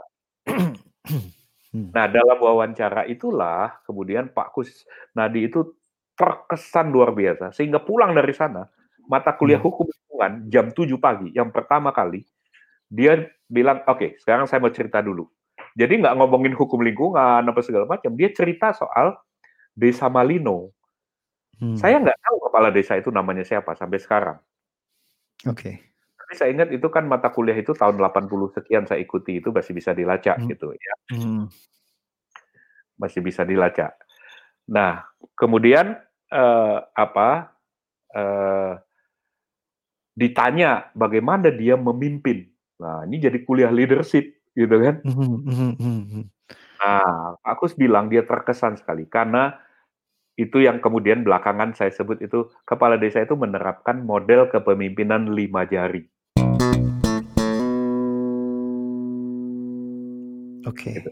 Jadi dia bilang ketika ditanya bagaimana dia mengatur memimpin desa ini sehingga desa ini dari segi lingkungan hidup bagus, tata pemerintahan bagus, masyarakat terlibat, bla bla bla bla dan sebagainya. Pokoknya desa itu ideal lah gitu. Hmm, hmm, hmm. Terus dia bilang tanggung jawab pemimpin itu adalah menyatukan kekuatan empat elemen. gitu. Menyatukan empat kekuatan Empat. empat elemen. elemen. Yang pertama apa? Elemen dalam masyarakat. Kalau kita ingin mengubah, kalau kita ingin memajukan apa segala macam itu ditentukan oleh kepemimpinan. Kepemimpinan itu jempol, gitu kan? Hmm. Saya nggak tahu dia ngomongnya kayak apa ya, tapi eh, ini saya dengarkan dari Pak Kusnadi ya. Hmm. Jadi kepemimpinan itu jempol. Maka empat elemen itu apa? Elemen pertama itu ad- adalah elemen masyarakat yang paling banyak, yaitu kelingking. Ini adalah orang banyak. Orang banyak itu adalah orang kecil. Hmm. Kalau dalam kalimat yang eh, eh, singkat dikatakan eh, kebanyak kebanyakan orang adalah orang kebanyakan. Itulah Kebanyakan kelingking. orang adalah orang kebanyakan. Itulah kelingking. Oke. Hmm. Nah, elemen yang kedua dalam masyarakat, pemimpin tuh harus tahu betul di jari manis kita itu kan ada cincin, ada emas. Ini adalah kelompok orang kaya. Ini biasanya pedagang, entrepreneur, apalah istilahnya. Hmm. Nah, Pemimpin harus tahu betul siapa siapa di dalam masyarakat itu yang merupakan kelompok orang kaya. Hmm. Oke. Kemudian yang ketiga adalah jari tengah. Nah, jari tengah itu kalau dilihat adalah jari yang paling tinggi, paling panjang. Hmm. ya kan? Nah, ini yang dia sebut, inilah kelompok orang-orang yang menjaga motivasi. Siapa ini? Ulama, rohaniawan. Nah, itu orang-orang yang apa pikirannya itu mendekat ke langit gitulah kira-kira. gitu kan? Keren kan? Jadi Hmm. itulah ulama rohaniawan. Itu menjaga motivasi, memberikan harapan tadi apa segala macam itu. Oke. Nah, kemudian kelompok yang keempat itu adalah telunjuk. Telunjuk ini Hmm. adalah dipakai untuk nunjuk-nunjuk. Nah, ini adalah kelompok cendikiawan intelektual yang belajar dengan berbagai macam ilmu hebat menunjuk arah ke mana mesti melangkah. Hmm. Nah, gitu kan? Nah, lihat tangan saya itu jadi ini digenggam, digenggam begini. Pemimpin yang jempol perannya adalah mengunci itu menjadi kekuatan, Jadi kepalan tangan. jadi kepalan tangan. Keren kan? Itulah kekuatan itu. Hmm. Kalau ini bisa disatukan, jadi peran pemimpin itu menyatukan, Hmm. gitu. Sama Menyat- seperti Bung menyat- Karno berhasil menyatukan eh, apa eh, negara-negara yang mau dipecah-pecah oleh Belanda menjadi satu kesatuan. Itu jasanya Bung Karno. Hmm. Walaupun problem kata Profesor Salim Said kan, ternyata ketika sudah bersatu melawan Belanda, menyatukan elemen di dalam ini sendiri ternyata masih memerlukan perjuangan yang bahkan tidak berhasil dilakukan oleh Bung Karno. Jadi eh, kepala desa Malino itu me- mengilustrasikannya juga kemudian dengan komunikasi. Dia lihat ini Hmm. ya. Jadi balik ke tangan, makanya saya bilang ini kepemimpinan lima jari. Dia bilang, coba kalau jempol ketemu sama telunjuk, gampang. Hmm. Hmm. Sama jari tengah, gampang. Jari manis, gampang. Jari Hmm. kelingking, gampang. Hmm. Tapi coba ujung jari telunjuk ketemu kelingking, susah. Iya. Yang lain itu susah. Nah, ini Iya. yang kemudian membuat dia bilang, salah satu hal yang harus sering dilakukan pemimpin di dalam upaya membuat segala elemen itu menjadi kekuatan, dia harus sering-sering datang, hmm. mengunjungi, ngobrol. Nah ini hmm. yang kemudian menjadi istilah dalam Orde Baru itu namanya turba, turun ke bawah, gitu kan? hmm. Kalau zamannya uh, Jokowi ini kemarin istilah yang dipakai apa itu? Belusukan. Uh, belusukan, nah, gitu loh. Hmm. Itu tugasnya hmm. pemimpin. Pemimpin itu tidak boleh bertengger di atas saja dan memerintahkan segala sesuatu enggak. Hmm. Nah keren kan? Nah dari sini kemudian dalam memanggil manusia guru itu saya simplifikasi ini saya gabungkan dengan tiga elemen dalam masyarakat sesuai dengan buku menjadi manusia pembelajar. Ada pembelajar, ada pemimpin, ada guru. Hmm. Ya, kelompok-kelompok masyarakat. Nah, yang menentukan masa depan itu adalah jumlah dan kualitas manusia guru. Kenapa? Karena pembelajar ini tugasnya dia mencari mengejar keberhasilan. Dan hmm. siapa pun yang dianggap berhasil di dalam masyarakat, itulah manusia pemimpin. Jadi kalau dari lima yang dijelasin sama uh, kepala desa Malino itu saya kembangkan. Hmm. Jadi saya gunakan konsep yang ada di menjadi manusia pembelajar, yaitu tiga elemen masyarakat kelompok manusia pembelajar, kelompok manusia pemimpin, dan kelompok manusia guru. Nah, kelompok pembelajar siapa itu? Sederhananya saya sebut sebagai pemburu sukses, orang yang ingin berhasil. Hmm. Itu biasanya mestinya kan orang-orang dengan eh, masa-masa uh, uh, uh, apa upbringing ya, dibesarkan, kemudian mencoba setelah selesai studi pengen mengejar sesuatu kan. Hmm. Nah, orang yang berhasil itu saya definisikan para pemimpin, manusia pemimpin itu siapa saja yang dipersepsi masyarakat sebagai orang berhasil. Kalau dia kalau masyarakat merasa orang kaya adalah orang berhasil, dia orang kaya. Orang terkenal hmm. dia nggak berhasil, dia orang terkenal. Pejabat dia nggak berhasil, dia adalah pejabat. Pokoknya apa hmm. saja yang dipersepsi masyarakat sebagai orang yang berhasil itu adalah manusia pemimpin. Nah, tetapi manusia guru itu beda lagi kualifikasinya karena manusia pemimpin itu selalu tersekat pada bagian-bagian tembok-tembok. Dia punya berhasil dia organisasinya berhasil berhasil dia mengembangkan satu konsep uh, perusahaan kalau dia punya perusahaan dia konglomerat hmm. dia apa dia apa atau agamanya atau sukunya atau kelompoknya lah gitu tapi hmm.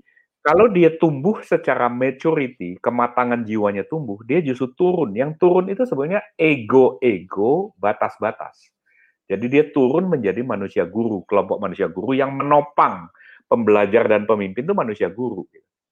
Nah, manusia guru ini cirinya apa? Cirinya dia selalu punya tinggal dua bahasa saja. Buat dia yang penting itu adalah bagi bangsa dan bagi hmm. kemanusiaan. Hmm. Itu bahasa hmm. manusia guru. Hmm. Sehingga dia adalah orang yang punya misi, bukan lagi orang yang melakukan transisi. Kalau pembelajar ke pemimpin itu transisi. Dari hmm. pemimpin ke guru itu transisi. Tapi dari guru ke pembelajar itu misi. Misinya adalah dia selalu senang mencari cara membuat orang-orang pembelajar ini segera bisa mengalami transformasi menjadi manusia pemimpin. Hmm. Gitu. Nah, uh, uh, apa tesis saya sederhananya adalah mengatakan kalau seandainya katakanlah jumlah manusia guru ini Eh, melewati batas kritis, katakanlah critical mass-nya, tipping point-nya berapa? tiga persen tadi kah atau apa gitu kan? Hmm. Maka Indo, eh, apa bangsa itu Indonesia dalam kasus ini punya harapan besar untuk menjadi itu satu dari lima negara terbesar uh, terbesar terbaik dunia itu. Jadi itulah hmm. pergulatannya gitu. Ya kita hmm. perbanyak itu adalah manusia gurunya. Dalam bahasa populer kadang manusia guru itu disebut sebagai orang-orang yang sudah selesai dengan dirinya. Artinya tidak lagi melihat kelompoknya, agamanya, organisasinya sebagai sesuatu yang utama. Hmm. Tetapi menggunakan segala sesuatu itu untuk menyatukan seluruh elemen-elemen di dalam masyarakat untuk capaian yang lebih besar secara bersama-sama. Nah, itulah hmm. sebetulnya yang saya jelaskan di buku Memanggil, memanggil Manusia Guru. Indonesia itu memanggil gitu. Hmm. Gitu. Nah, jadi dua hal sudah jelas. Nah, bagaimananya? Nah, itulah delapan langkah menjadi pemimpin autentik berintegritas. Yes, yes, yes. Jadi sebagai satu kesatuan menurut saya ya itulah bagaimana bisa mendorong hal-hal itu uh, dedikasi saya. Nah, saya exercise itu kan pada tingkat yang sangat makro kan, mm-hmm. uh, yang nggak jelas lah kalau dibilang uh, terlalu abstrak. Maka itu yang saya coba jelaskan. Apa yang sudah saya exercise itu saya lihat gitu kan. Nah sebetulnya itu yang saya lakukan misalnya ketika saya melihat bahwa Indonesia itu kurang sekali jumlah orang yang uh, membaca, menulis. Oke, kalau gitu apa yang harus dilakukan? Nah, kumpulinlah orang jadi penulis-penulis, penulis buku non fiksi misalnya gitu kan. Kenapa non fiksi? Ya karena saya ngertinya itu. Kalau saya hmm. ngertinya fiksi ya mungkin saya akan bicaranya di fiksi gitu kan. Hmm. Artinya kita mulai saja dari apa yang kita bisa lakukan. Itu yang saya sebut hmm. inisiatif gitu kan. Inisiatifnya itu jangan dari sesuatu yang kemudian kita hanya bisa nyalahin aja. Oh, itu habis itu sih. Enggak, hmm. kita harus do something karena kita lah yang bertanggung jawab, gitu kan. Baliknya hmm. ke situ. Hmm. Jadi mulai dari situ saya exercise. Kita bikin kelompoknya, mulai dari pembelajar.com 2001. Hmm. Berevolusi terus uh, mengalami transformasi 2007 kemudian menjadi komunitas writer, uh, komunitas uh, penulis pembelajar. Nah, kemudian kita lakukan gitu. Nah, sampai kemudian uh, kita evaluasi sejauh ini kita sudah menyebabkan, memandu, melatih dan menyebabkan lebih dari seribu orang menulis buku di Indonesia. Jadi Untuk... saya, ya saya exercise ya. itu tadi, mengexercise itu hmm. dari penulisan. Itu kan mutar delapan langkah itu sebetulnya dari hmm. aspek penulisan. Nah, hmm. kemudian di ujung tahun-tahun 2016 atau apa, saya bilang saya pengen sekali punya sesuatu yang baru gitu 2015 2016 itu saya cari sesuatu yang lebih lebih down to earth lah yang lebih opera, operasional praktis nah itu yang bikin saya masuk ke dunia laundry sebetulnya bikin okay. bisnis laundry sebagai exercise untuk itu kemudian saya bikin oke okay, sebagai bukan visi lah ya anggaplah itu sebagai goals antaranya saya bilang bisa nggak hmm. dalam 2025 dalam atau 2024 pokoknya dalam lima tahun itu saya memfasilitasi 100 pengusaha laundry hmm. yang bisa bertahan. 100 deh, hmm. bisa nggak itu? Dengan memutar 8 langkah itu lagi, saya sharing, cari ini, cari itu. Pokoknya 8 langkah itulah bagaimana kan saya hmm. lakukan. Nah, so far sejauh ini kan saya berhasil me, uh, investasi saya dalam laundry semua sudah balik. Saya udah tahu macam-macam belajar dari nol sebetulnya kan saya sama sekali sebetulnya nggak pernah kebayang itu bisnisnya jadi urusin cuci pakaian. Tapi karena hmm, ingin saya, mencoba, saya juga ke, kebayang pak. Uh, uh, jadi ingin mencoba sesuatu yang real, orang bilang UMKM begini-begini menentukan ekonomi gimana sih gitu. Nah, hmm. Nah sejauh ini kita saya sudah membantu klien itu setup 10 outlet, hmm. 10 outlet itu saya juga saya juga kaget, Wih, udah 10 ya. Dan Amazing. waktu pandemi waktu pandemi ini kan saya telepon tuh saya ini dan itu survive tuh ada yang justru berkembang pada saat pandemi ini karena saya sarankan dia mengembangkan layanan untuk cuci karpet, cuci apa segala macam di komplek yang ramai apa segala macam. Wah, dia kewalahan kemarin. Di bulan Juni itu dia sampai teriak-teriak. Waduh ini bang bantuin bang, ini banyak banget begini begini begini. Jadi bisnisnya hmm. growing gitu, hmm. gitu. Nah jadi jadi dari situ saya bilang, oh menarik ya gitu. Nah itu saya mencoba itu melakukan itu. Sekarang saya sedang maju lagi satu satu konsep saya sedang memikirkan bagaimana membuat konsep laundry ramah lingkungan. Itu saya kaitkan lagi dengan dengan sesuatu yang lain lagi. Tapi hmm. mengexercise delapan langkah itu, ya, hmm. ya delapan langkah. Karena itu saya sudah dapat plastiknya. Sekarang saya sedang mempelajari unsur-unsur chemicalnya bagaimana hmm. membuat satu konsep laundry ramah lingkungan.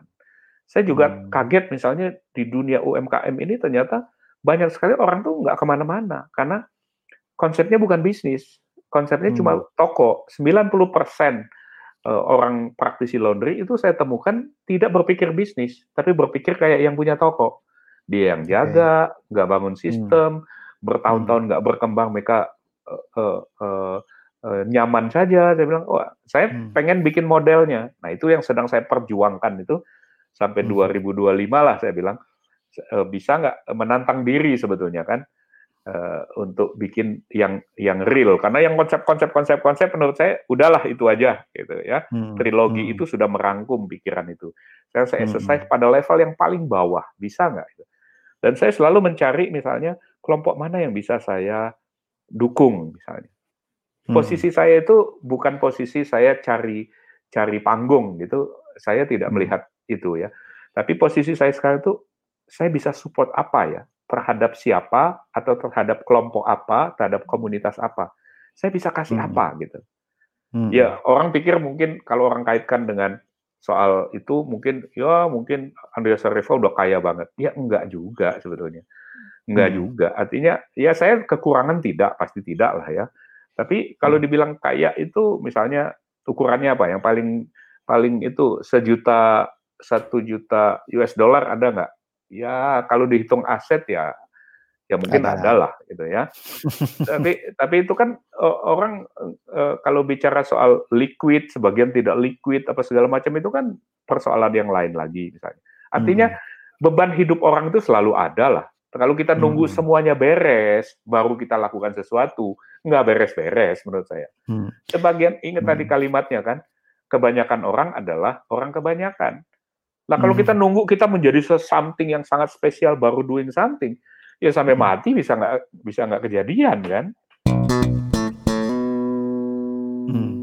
Nah itu gitu. tadi pertanyaan yang muncul dalam pikiran saya kan kapan seseorang itu layak jadi seorang manusia guru?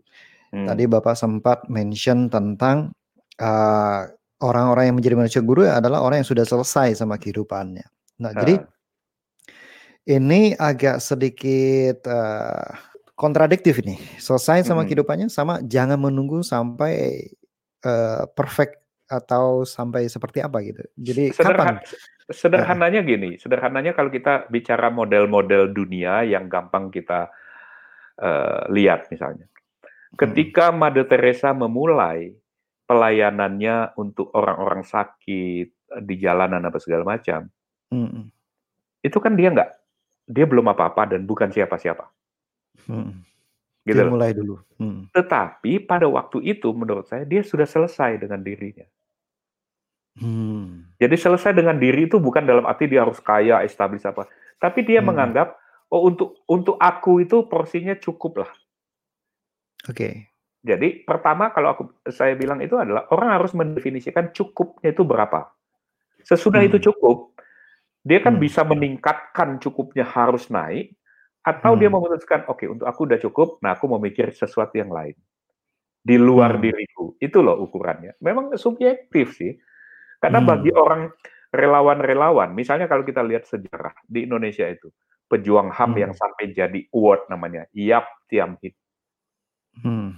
Kalau dilihat sampai akhir hidupnya dia bukan konglomerat, bukan orang kaya. Hmm. Jadi kenapa kok hmm. dia bisa begitu? Karena dia cukupnya itu, dia definisikan itu nggak terlalu tinggi gitu loh. Hmm. Jadi kalau orang definisinya cukupnya terlalu tinggi, dia akan perlu waktu lama untuk mencukupkan dirinya. Hmm. Nah, ini balik ke sistemnya lagi. Sistem paling mikro itu adalah sistem keluarga. Apakah hmm. keluarganya bisa juga mendukung hal-hal itu? Nah, itu support sistemnya kan masih ada. Jadi kita nggak hmm. bisa nggak bisa nuntut uh, mesti begini-begini. Saya bilang enggak, terserah aja. Anda Anda tetapkan sendirilah cukup Anda berapa. Artinya hmm. kalau Anda makan tiga piring sehari, anggaplah. Hmm.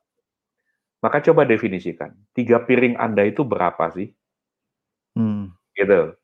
Misalnya ya, misalnya saya menguji diri sendiri, misalnya gini.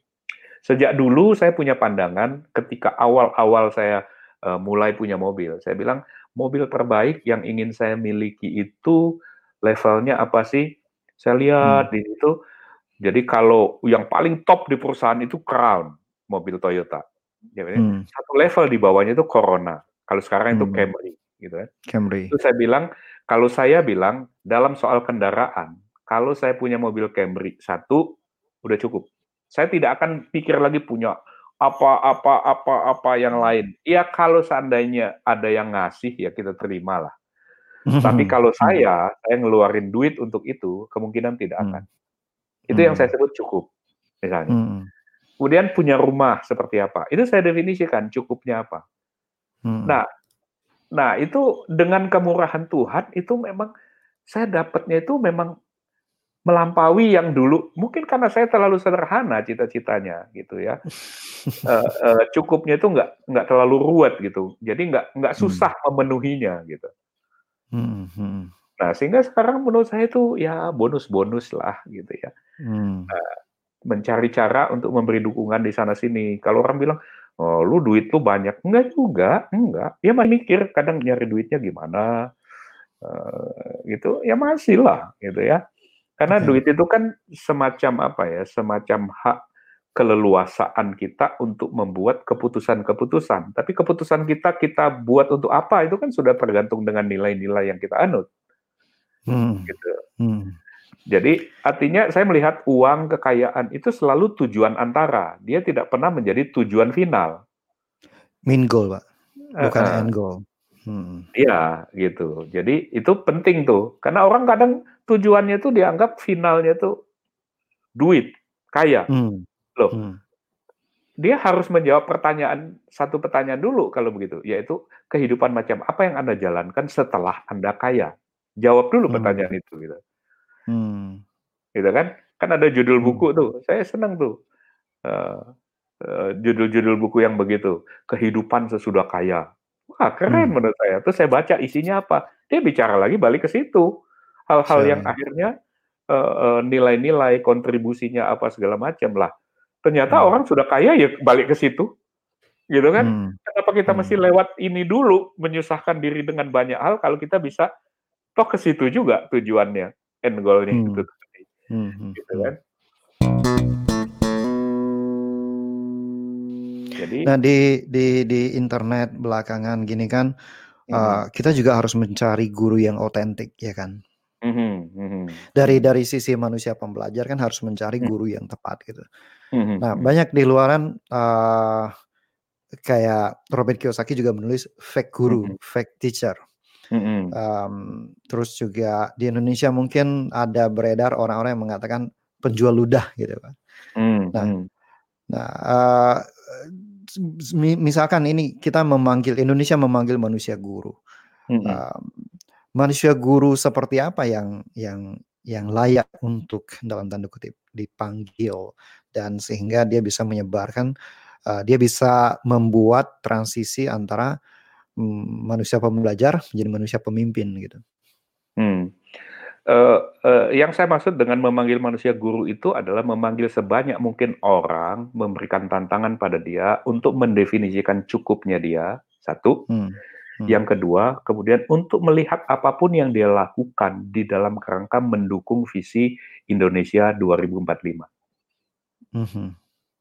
Mau hmm. melakukannya apa saja terserah. Hmm. Saya kasih contoh sederhana. Ada bullshit job, ada bukunya kalau nggak salah tuh Okay. Jadi kerjaan yang sebelumnya nggak ada gunanya, mm-hmm. tetapi ada kerjaan yang uh, apa mulia dengan reward rendah. Oke. Okay. Nah kita mesti jelas ini. Orang misalnya gini, katakan apa ya misalnya uh, pengawal lah, dayang-dayang hmm. atau tepatnya dayang-dayang kalau bahasa itu. Itu kan dia ada atau tidak ada tidak menyumbang sesuatu. Ini pengangkat koper gitu, Pak. Iya, dayang-dayang itu selalu tempatnya di istana loh, elit, hmm. ya kan? Hmm. Hmm. Nah, kita bandingkan Paling dekat dengan sama pemimpin loh. Uh -uh, itu yang saya anggap bullshit job. Okay. Ya. Nah, tetapi kita bandingkan dengan apa? Tukang sampah. Hmm. Tukang sampah itu kerjanya penting, mulia, hmm. bernilai, mulia, tapi rewardnya hmm. apa? Hmm. Nah, kita jangan jangan kacau soal itu. Oke. Okay. Ya.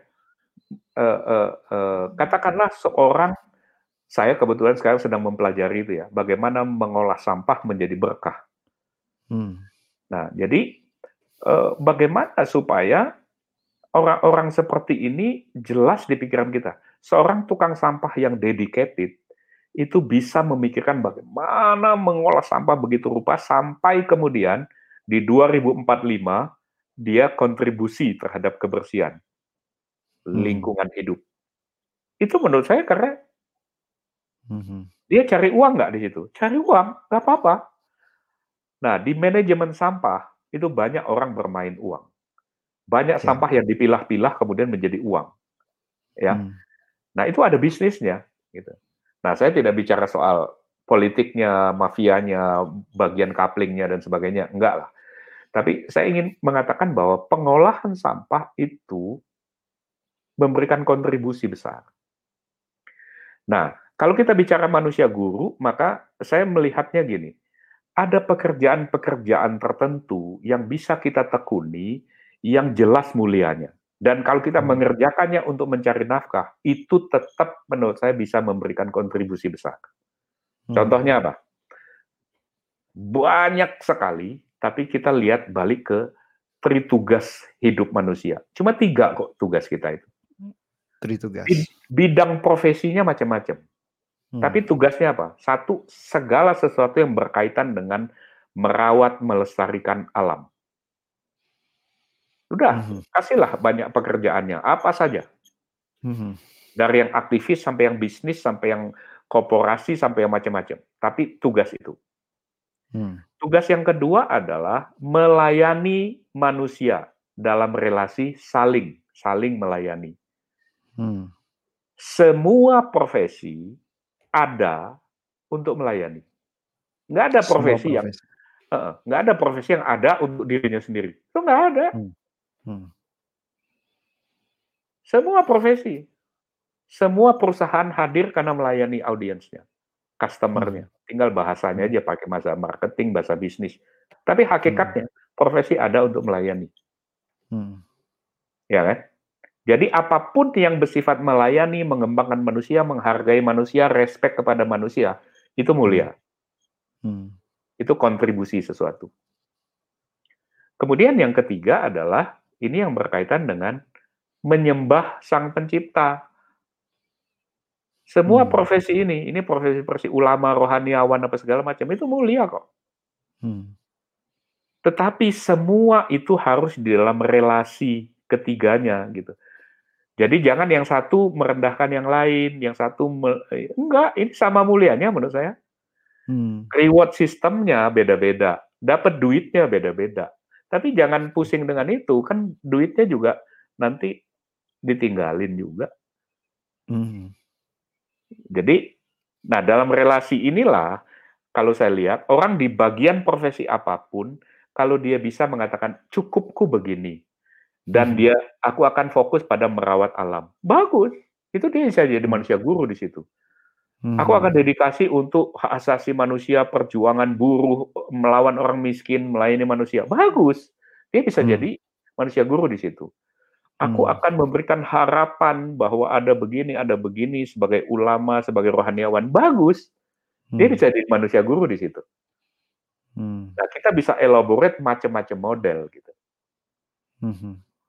Tapi poinnya itu, di bagian itu pekerjaannya dalam tiga wilayah tugas itu, dan dia mendefinisikan cukupnya, selebihnya dia mencari cara untuk saling pegangan tangan, yuk sama-sama ngurusin ini yuk, yuk sama-sama cari jalan untuk merawat alam yuk, yuk sama-sama cari jalan untuk merawat itu di salah satu model yang saya bilang eh, eh, apa potensi perilaku perilaku manusia otentik menuju manusia guru itu saya ambil dua orang muda untuk untuk memberi gambaran bahwa ini bukan sesuatu yang nanti kalau sudah tua mau pensiun mau meninggal baru dilakukan. Jangan gitu pikirannya. Hmm. sederhananya satu di Bandung. Saya lupa namanya siapa kemarin itu eh, anak muda mahasiswa yang menginisiatif namanya ketimbang ngemis Bandung Hmm.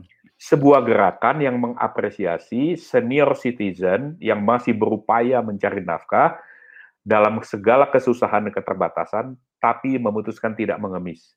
Dibantu, kalau mereka jualan, dibeli jualannya. Sampai akhirnya Hmm. ada gerakan sosial di berbagai kota, namanya ketimbangan mis, komunitas ketimbangan mis. Anak-anak muda. Hmm. Itu menurut saya itu potensi keguruan. Kalau Hmm. dibilang mereka kerja aja belum loh, berjuang dengan hidup lo, tapi itu perilaku keguruan. Satu, memulai sebuah gerakan itu. Heeh. artinya itu kan selesai dengan dirinya kan, dia memperhatikan orang lain kan, Hmm. gitu. Dan dia melihat, nah kalau ini ada di setiap kota mendorong apa segala macam, itu kontribut loh. Hmm. Artinya membangun mengurangi orang-orang dengan mentalitas ngemis. Hmm.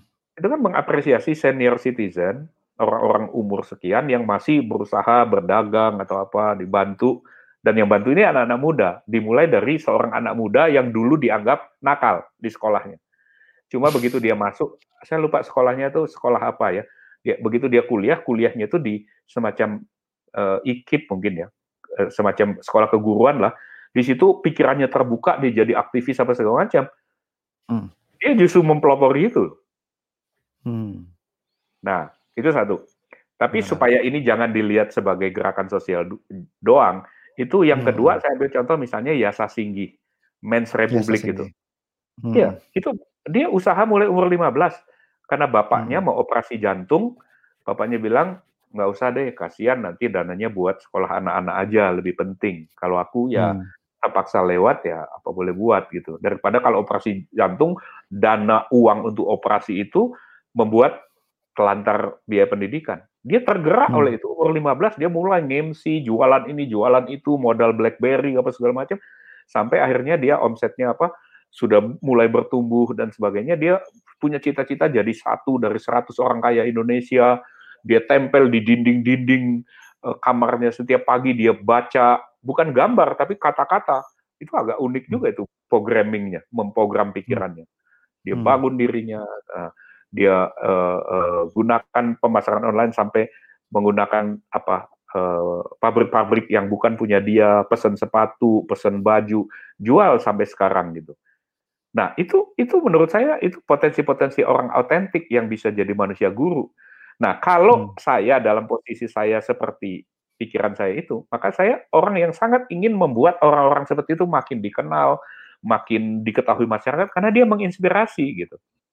Hmm. Nah tugas saya memberi tempat mendorong-dorong gitu loh, membuat mereka hmm. lebih dikenal, eh, lebih luas apa segala macam. Nah itu itu menurut saya hal-hal yang berkaitan dengan potensi autentisitas.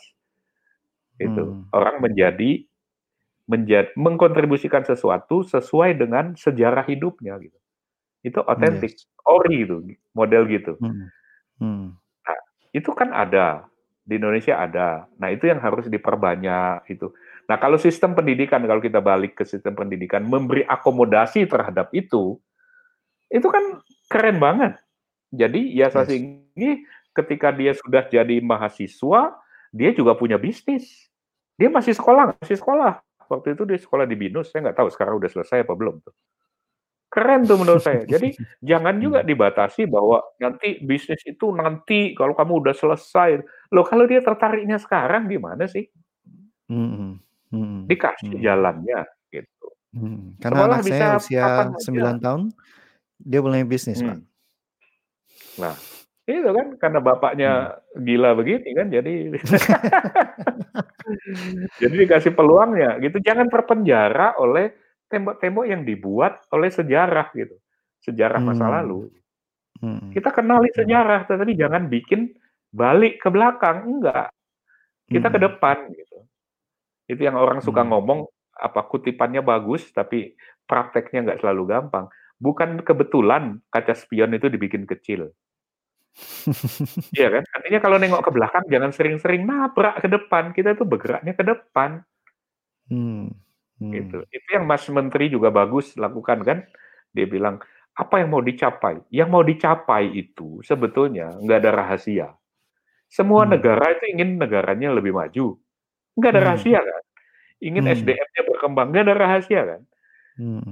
Persoalannya itu bagaimana melakukannya dalam konteks kita, eksekusinya itu bagaimana. Itu loh yang rumit. Kalau pikiran yes. ke depannya itu simpel. Gitu. Hmm.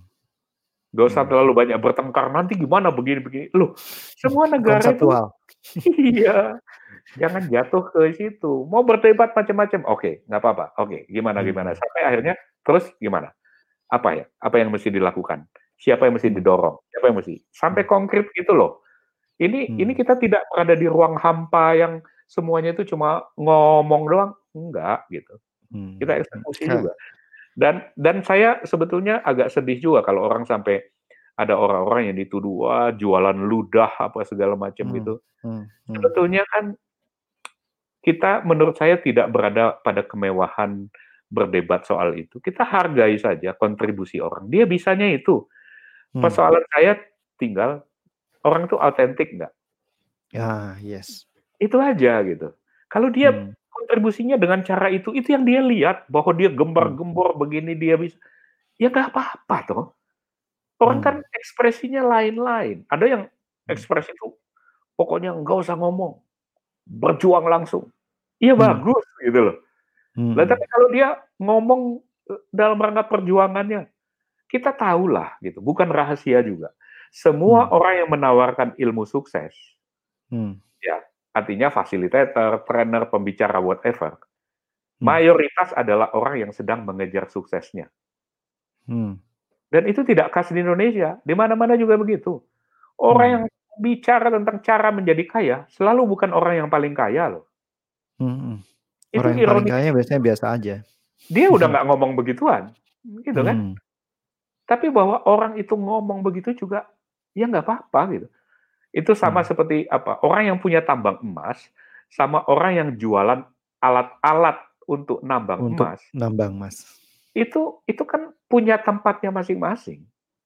Hmm. Jangan kemudian kita menghina itu ya. Artinya saya saya pernah juga berada pada pikiran-pikiran suka membentur-benturkan gitu. Hmm. Tapi Hmm. sekarang saya mungkin lebih lebih apresiatif terhadap hal-hal seperti itu ya. Artinya saya bilang, Hmm. oh itu beda beda jalan, beda cara, beda ini, beda ini. Ya nggak usah saling direndahkan lah. Hmm. Karena Karena me- kita, menerima kita tidak label atau membuat label itu sendiri sudah membuat mencerminkan siapa diri kita. Kita kan tidak akan jadi lebih tinggi karena kita merendahkan orang lain. Karena itu tadi Hmm. tiga tugas itu salah satunya kan melayani orang lain. Nah, Hmm. masa kita masa kita lebih tinggi dengan merendahkan orang lain itu ajaran mana itu saya nggak pernah lihat itu kayaknya. Walaupun dalam tahap hidup saya tertentu juga saya pernah bilang macam-macam lah ya jeleknya. Ya semua orang punya punya proses pertumbuhannya. Gitu. Yes. Nah, jadi uh, satu pertanyaan lagi, Pak. Dua, dua. Hmm. Jadi buku ketiga, buku ketiga ini menarik karena menjelaskan delapan langkah menjadi pemimpin otentik dan berin- Berintegritas. berintegritas. Ya. Dan dari cerita Bapak tadi, Bapak menerapkannya ke uh, laundry, Bapak menerapkannya ke berbagai hal. Mm-mm. Jadi itu artinya kalau saya sebagai pembaca buku delapan langkah ini Hmm. akan membuat saya bisa menerapkan 8 langkah ini untuk profesi apa pun yang ingin saya dalami. Apakah Mesti. seperti itu? Mestinya. Mesti. Karena intinya gini. Intinya adalah pertanyaan. Oke. Saya suka hidup itu sebenarnya mencari jawaban terhadap pertanyaan-pertanyaan saja sebetulnya. Salah satu Hmm. eh, pemahamannya. Nah, kita bertanya sebetulnya, kita ini lahir buat apa sih? Hmm. Nah, ini pertanyaan yang biasanya kalau saya bilang itu pertanyaan orang sesudah dekat-dekat pensiun ya.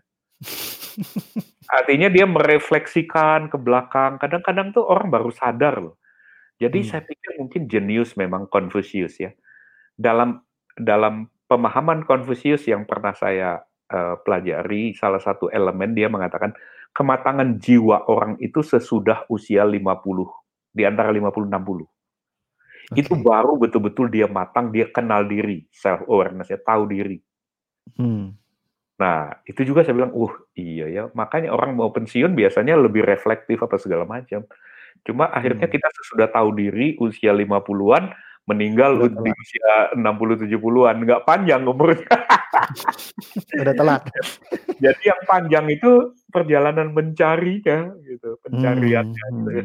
Hmm. Hmm. Hmm. Jadi jadi eh, eh, memang orang kemudian harus melihat a- apa apa apa jadi tugas sejarah hidupnya. Kalau apa Hmm. ya eh, sang alkemis itu ya buku Paulo Coelho itu kan itu kan Pokeho. le- legenda hidup dia bicarakan itu kan perjalanan mencari diri sebetulnya kan orang Hmm. mencari masing-masing dan orang yang lain sebetulnya me- bisa mencoba membantu membukakan jalan gitu kan tapi setiap orang akhirnya memiliki perjalanan batinnya masing-masing gitu.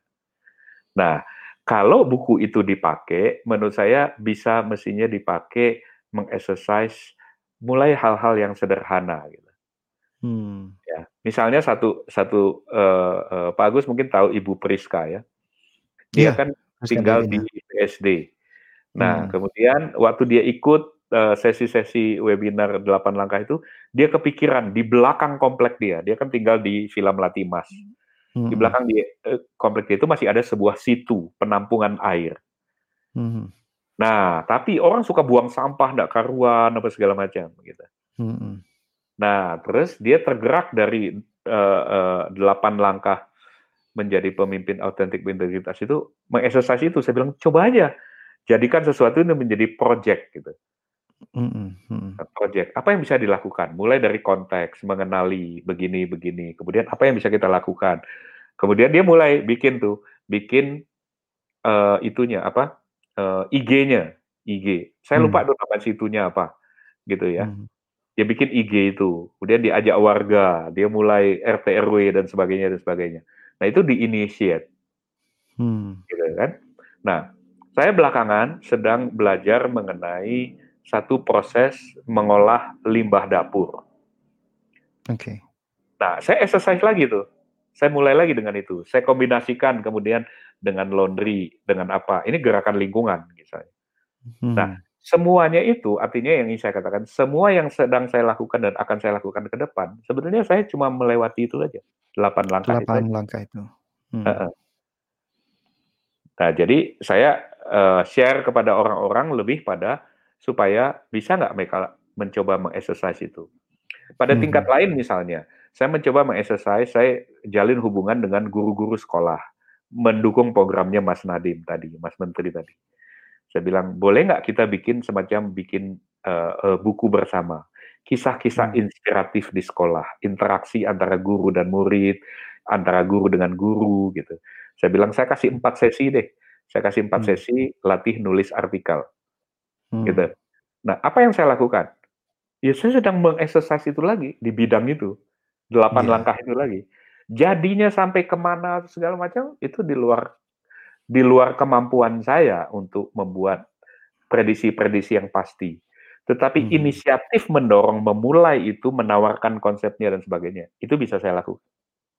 Hmm. Nah, saya karena itu saya excited dengan apa pun yang saya lakukan ke depan itu, saya melihat banyak pekerjaan yang bisa dilakukan gitu. Gitu. Ya, ini Perkara itu apakah ada uangnya atau tidak, nah itu eh, itu tantangan lain lagi yang dipikirkan gitu. Tapi Hmm. kerjaannya wah saya bilang ini kalau sampai usia 70-an yang penting sehat untuk bisa Hmm. mengeksersis itu kan bisa bertemu dengan banyak sekali peluang, membangun Hmm. banyak komunitas, ketemu dengan banyak orang dari berbagai lintas eh, apa suku, agama, golongan apa segala macam gitu. Wah, Hmm. menarik. Menarik. Seringkali orang eh, komentar di YouTube saya atau ya kita lihat di mana-mana orang selalu mengatakan, "Pak, gimana ya supaya nggak males?" Sementara kalau dari kisah hidupnya Bapak dari awal ini kayaknya ini nggak ada ke kepikiran sampai nggak ada aksi yang dilakukan, nggak ada perasaan malas sama sekali. Sementara kok bisa eh, orang di luar yang gimana men masih bertanya-tanya bagaimana mengatasi rasa malas gitu. Eh, eh, saya membuatnya menjadi indikator-indikator aja. Indikator sederhana kok. Orang malas itu Hmm. apa sih? Orang malas itu Hmm. orang yang sedang kehilangan tujuan. Tujuan dalam Hmm. arti dalam arti luas. Baik Hmm. tujuan minggu itu, tujuan hari itu, tujuan Hmm. hidup, Hmm. tujuan lima tahun, 10. Pokoknya salah satu indikasi kalau kita mulai malas, itu kita sedang pikirannya itu sedang Nggak eh, lihat apa? tujuan udah, Iya. kehilangan tujuan. Hmm. Heeh, setor, gitu. Nah, gimana cara ngatasinya? Saya nggak tahu, tapi saya bisa usul satu hal. Salah satu usul yang paling sederhana adalah setiap satu hari, coba pikirkan melakukan tiga hal, Wah, itu persis seperti Sing Planner, Pak. gitu ya. Setiap Iya. satu hari, coba Hmm. lakukan tiga hal. Apa saja terserah. Tiga Hmm. hal. Oke, tiga hal ini sebaiknya berkaitan dengan apa pun yang Anda sebut tujuan, Mhm. apa pun yang Anda sebut sasaran. Apa pun Hmm. yang Anda sebut goals, apa pun bersifat orientasinya ke depan, yang menurut Hmm. Anda penting. Mhm. Tiga hal aja. Entah itu olahraga, entah apa, entah apa. Ini sebenarnya turunan kalau refleksi saya, ini turunan Hmm. dari kebiasaan orang sales. Hmm. Orang sales itu yang yang suka malas bangun siang kalau dia sudah kusut pikirannya, jadi malas kan. Tapi kalau dia tahu hari itu dia harus mengunjungi tiga prospek, tiga apa, tiga apa, itu dia bisa bangun pagi, belajar apa segala macam kan, Hmm. Mhm. gitu. Mhm. Tiga, Mhm. gitu kan. Nah, menurut saya itu menolong untuk mengatasi kemalasan. I see. Kalau orang hilang tujuan. Yang kedua adalah reaksi spontan, latihan disiplin reaksi spontan. Reaksi spontan tuh gini. Misalnya telepon Anda berdering Hmm. atau eh, eh, eh, bunyi apa bergetar, apa pun lah eh, mode-nya Masuk ya. notifikasi. Mhm. Heeh. Kemudian Anda lihat kan, ada sesuatu yang ingin Anda harus respon atau tidak, gitu kan. Hmm. Nah, biasakan respon segera itu putuskan dalam lima detik. Hmm. Jangan mikir, aduh ini si ini, ini, aduh gua angkat enggak, oh kelamaan. Kelamaan kan? Putusin aja Iya. dalam lima detik. Itu namanya respon segera. Hmm. Nah, Mhm. bangun misalnya. Disiplin Hmm. respon segera itu bagaimana membangunnya? Bangun misalnya. Oke, kalau Anda tidur misalnya, terus bangun karena Romi nggak jelas gitu kan. Nah, respon Hmm. segeranya dalam hitungan lima, kalau Hmm. badan Anda belum bangun, jatuhkan badan Anda jatuh dari Ke tempat samping. tidur. Heeh. itu itu maksud saya cara-cara yang saya pastilah juga punya momen-momen di mana saya males ngapain, males ngapain kan itu Eh. kan umum banget. Iya. Tetapi mau diapain kemudian? Mau dimanja-manjain gitu, ya Heeh. berguling sebentar seperti apa? Seperti engsel pintu kalau dibilang Eh. itu ya berderit sebentar Hmm, ke no, sini, no. berderit ke- tapi nggak ke mana-mana. Nah, itu disiplin itu disiplin yang saya dapat informasinya dulu dari orang-orang teater.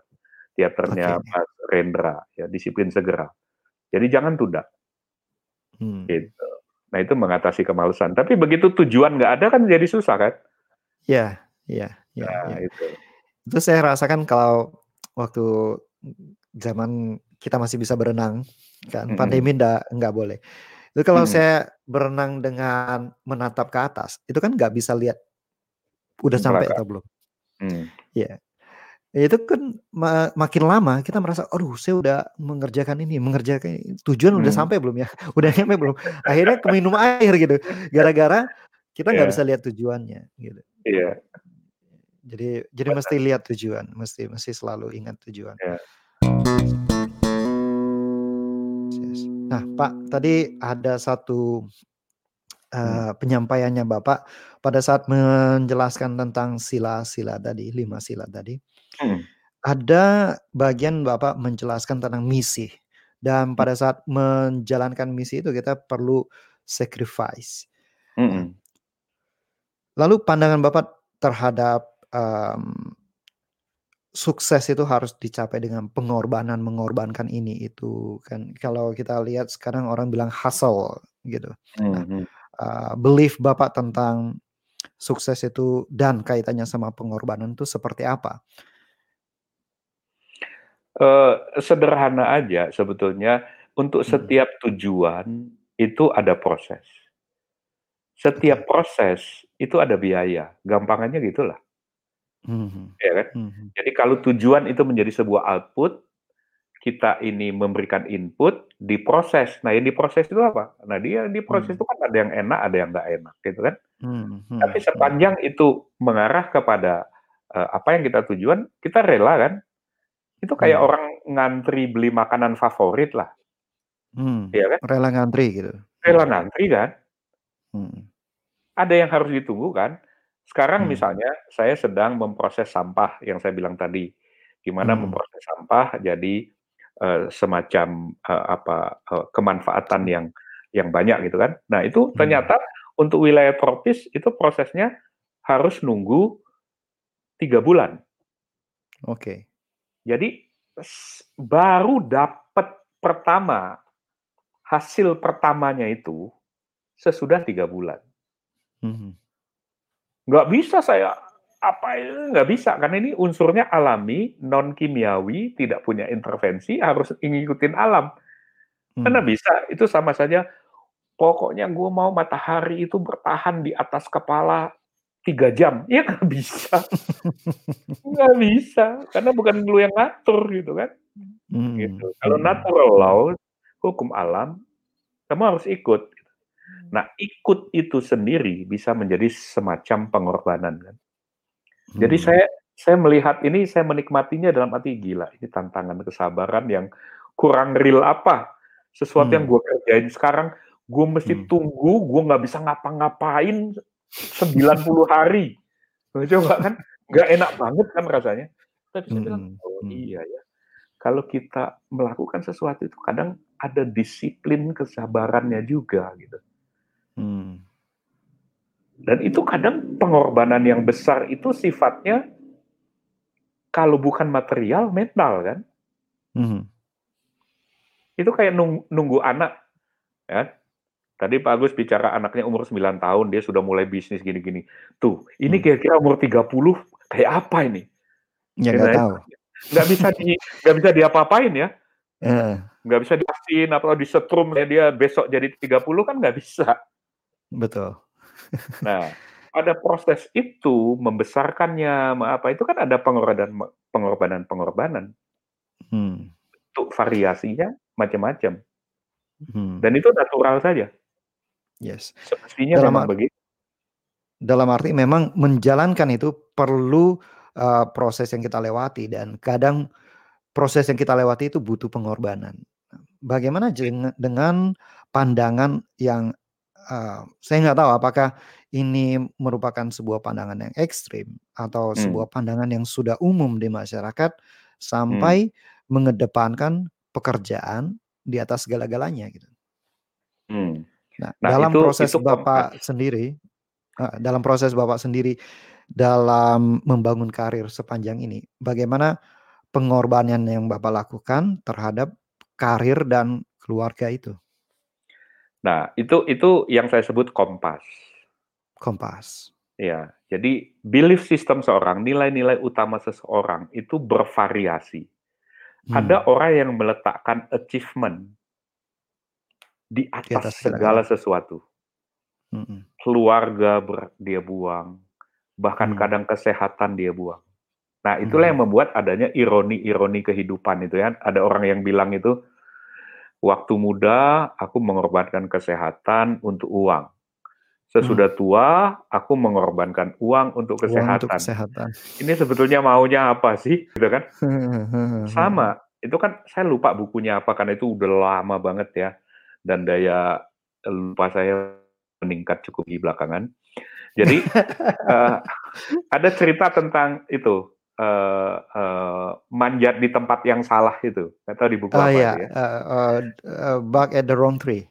Iya, jadi dia manjat gitu, eh, eh, mengorbankan segala sesuatu, keluarga, teman untuk sampai pada posisi puncaknya.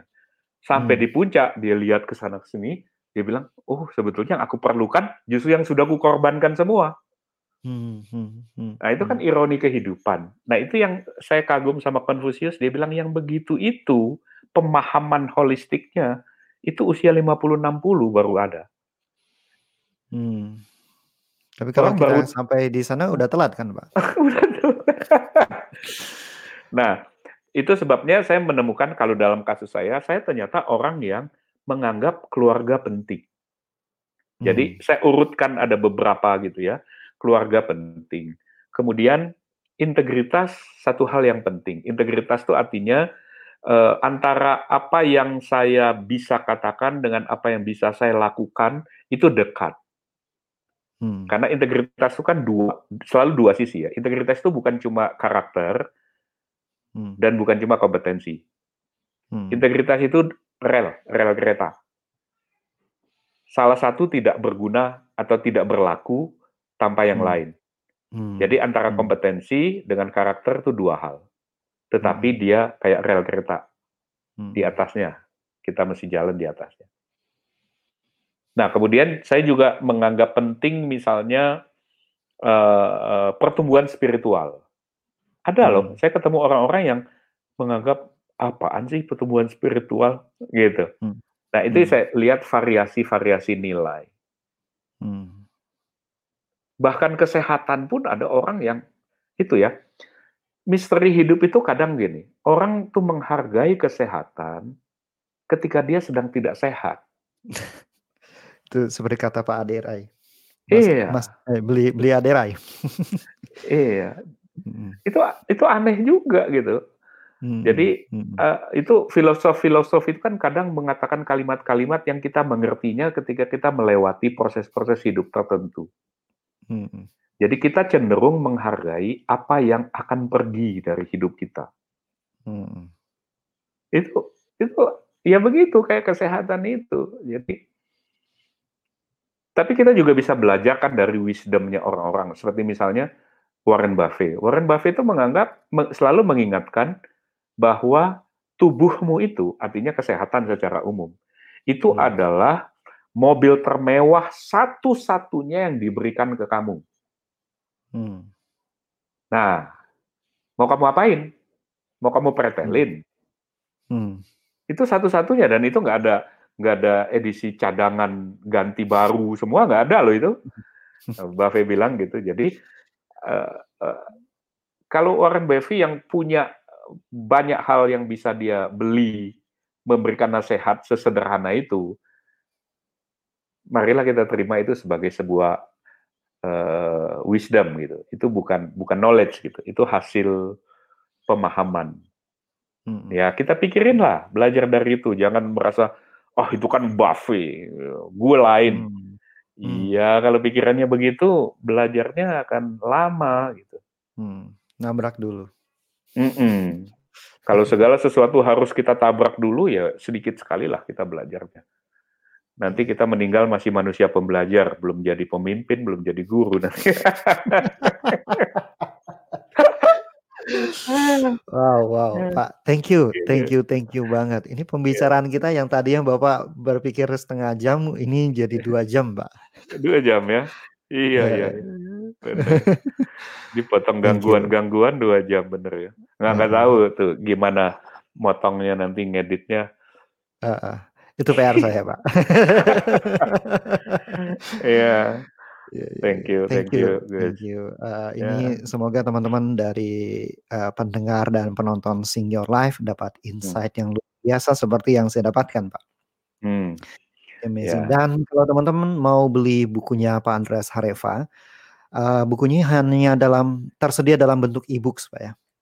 Dalam e-books kalau printed itu eh, eh, on demand ya.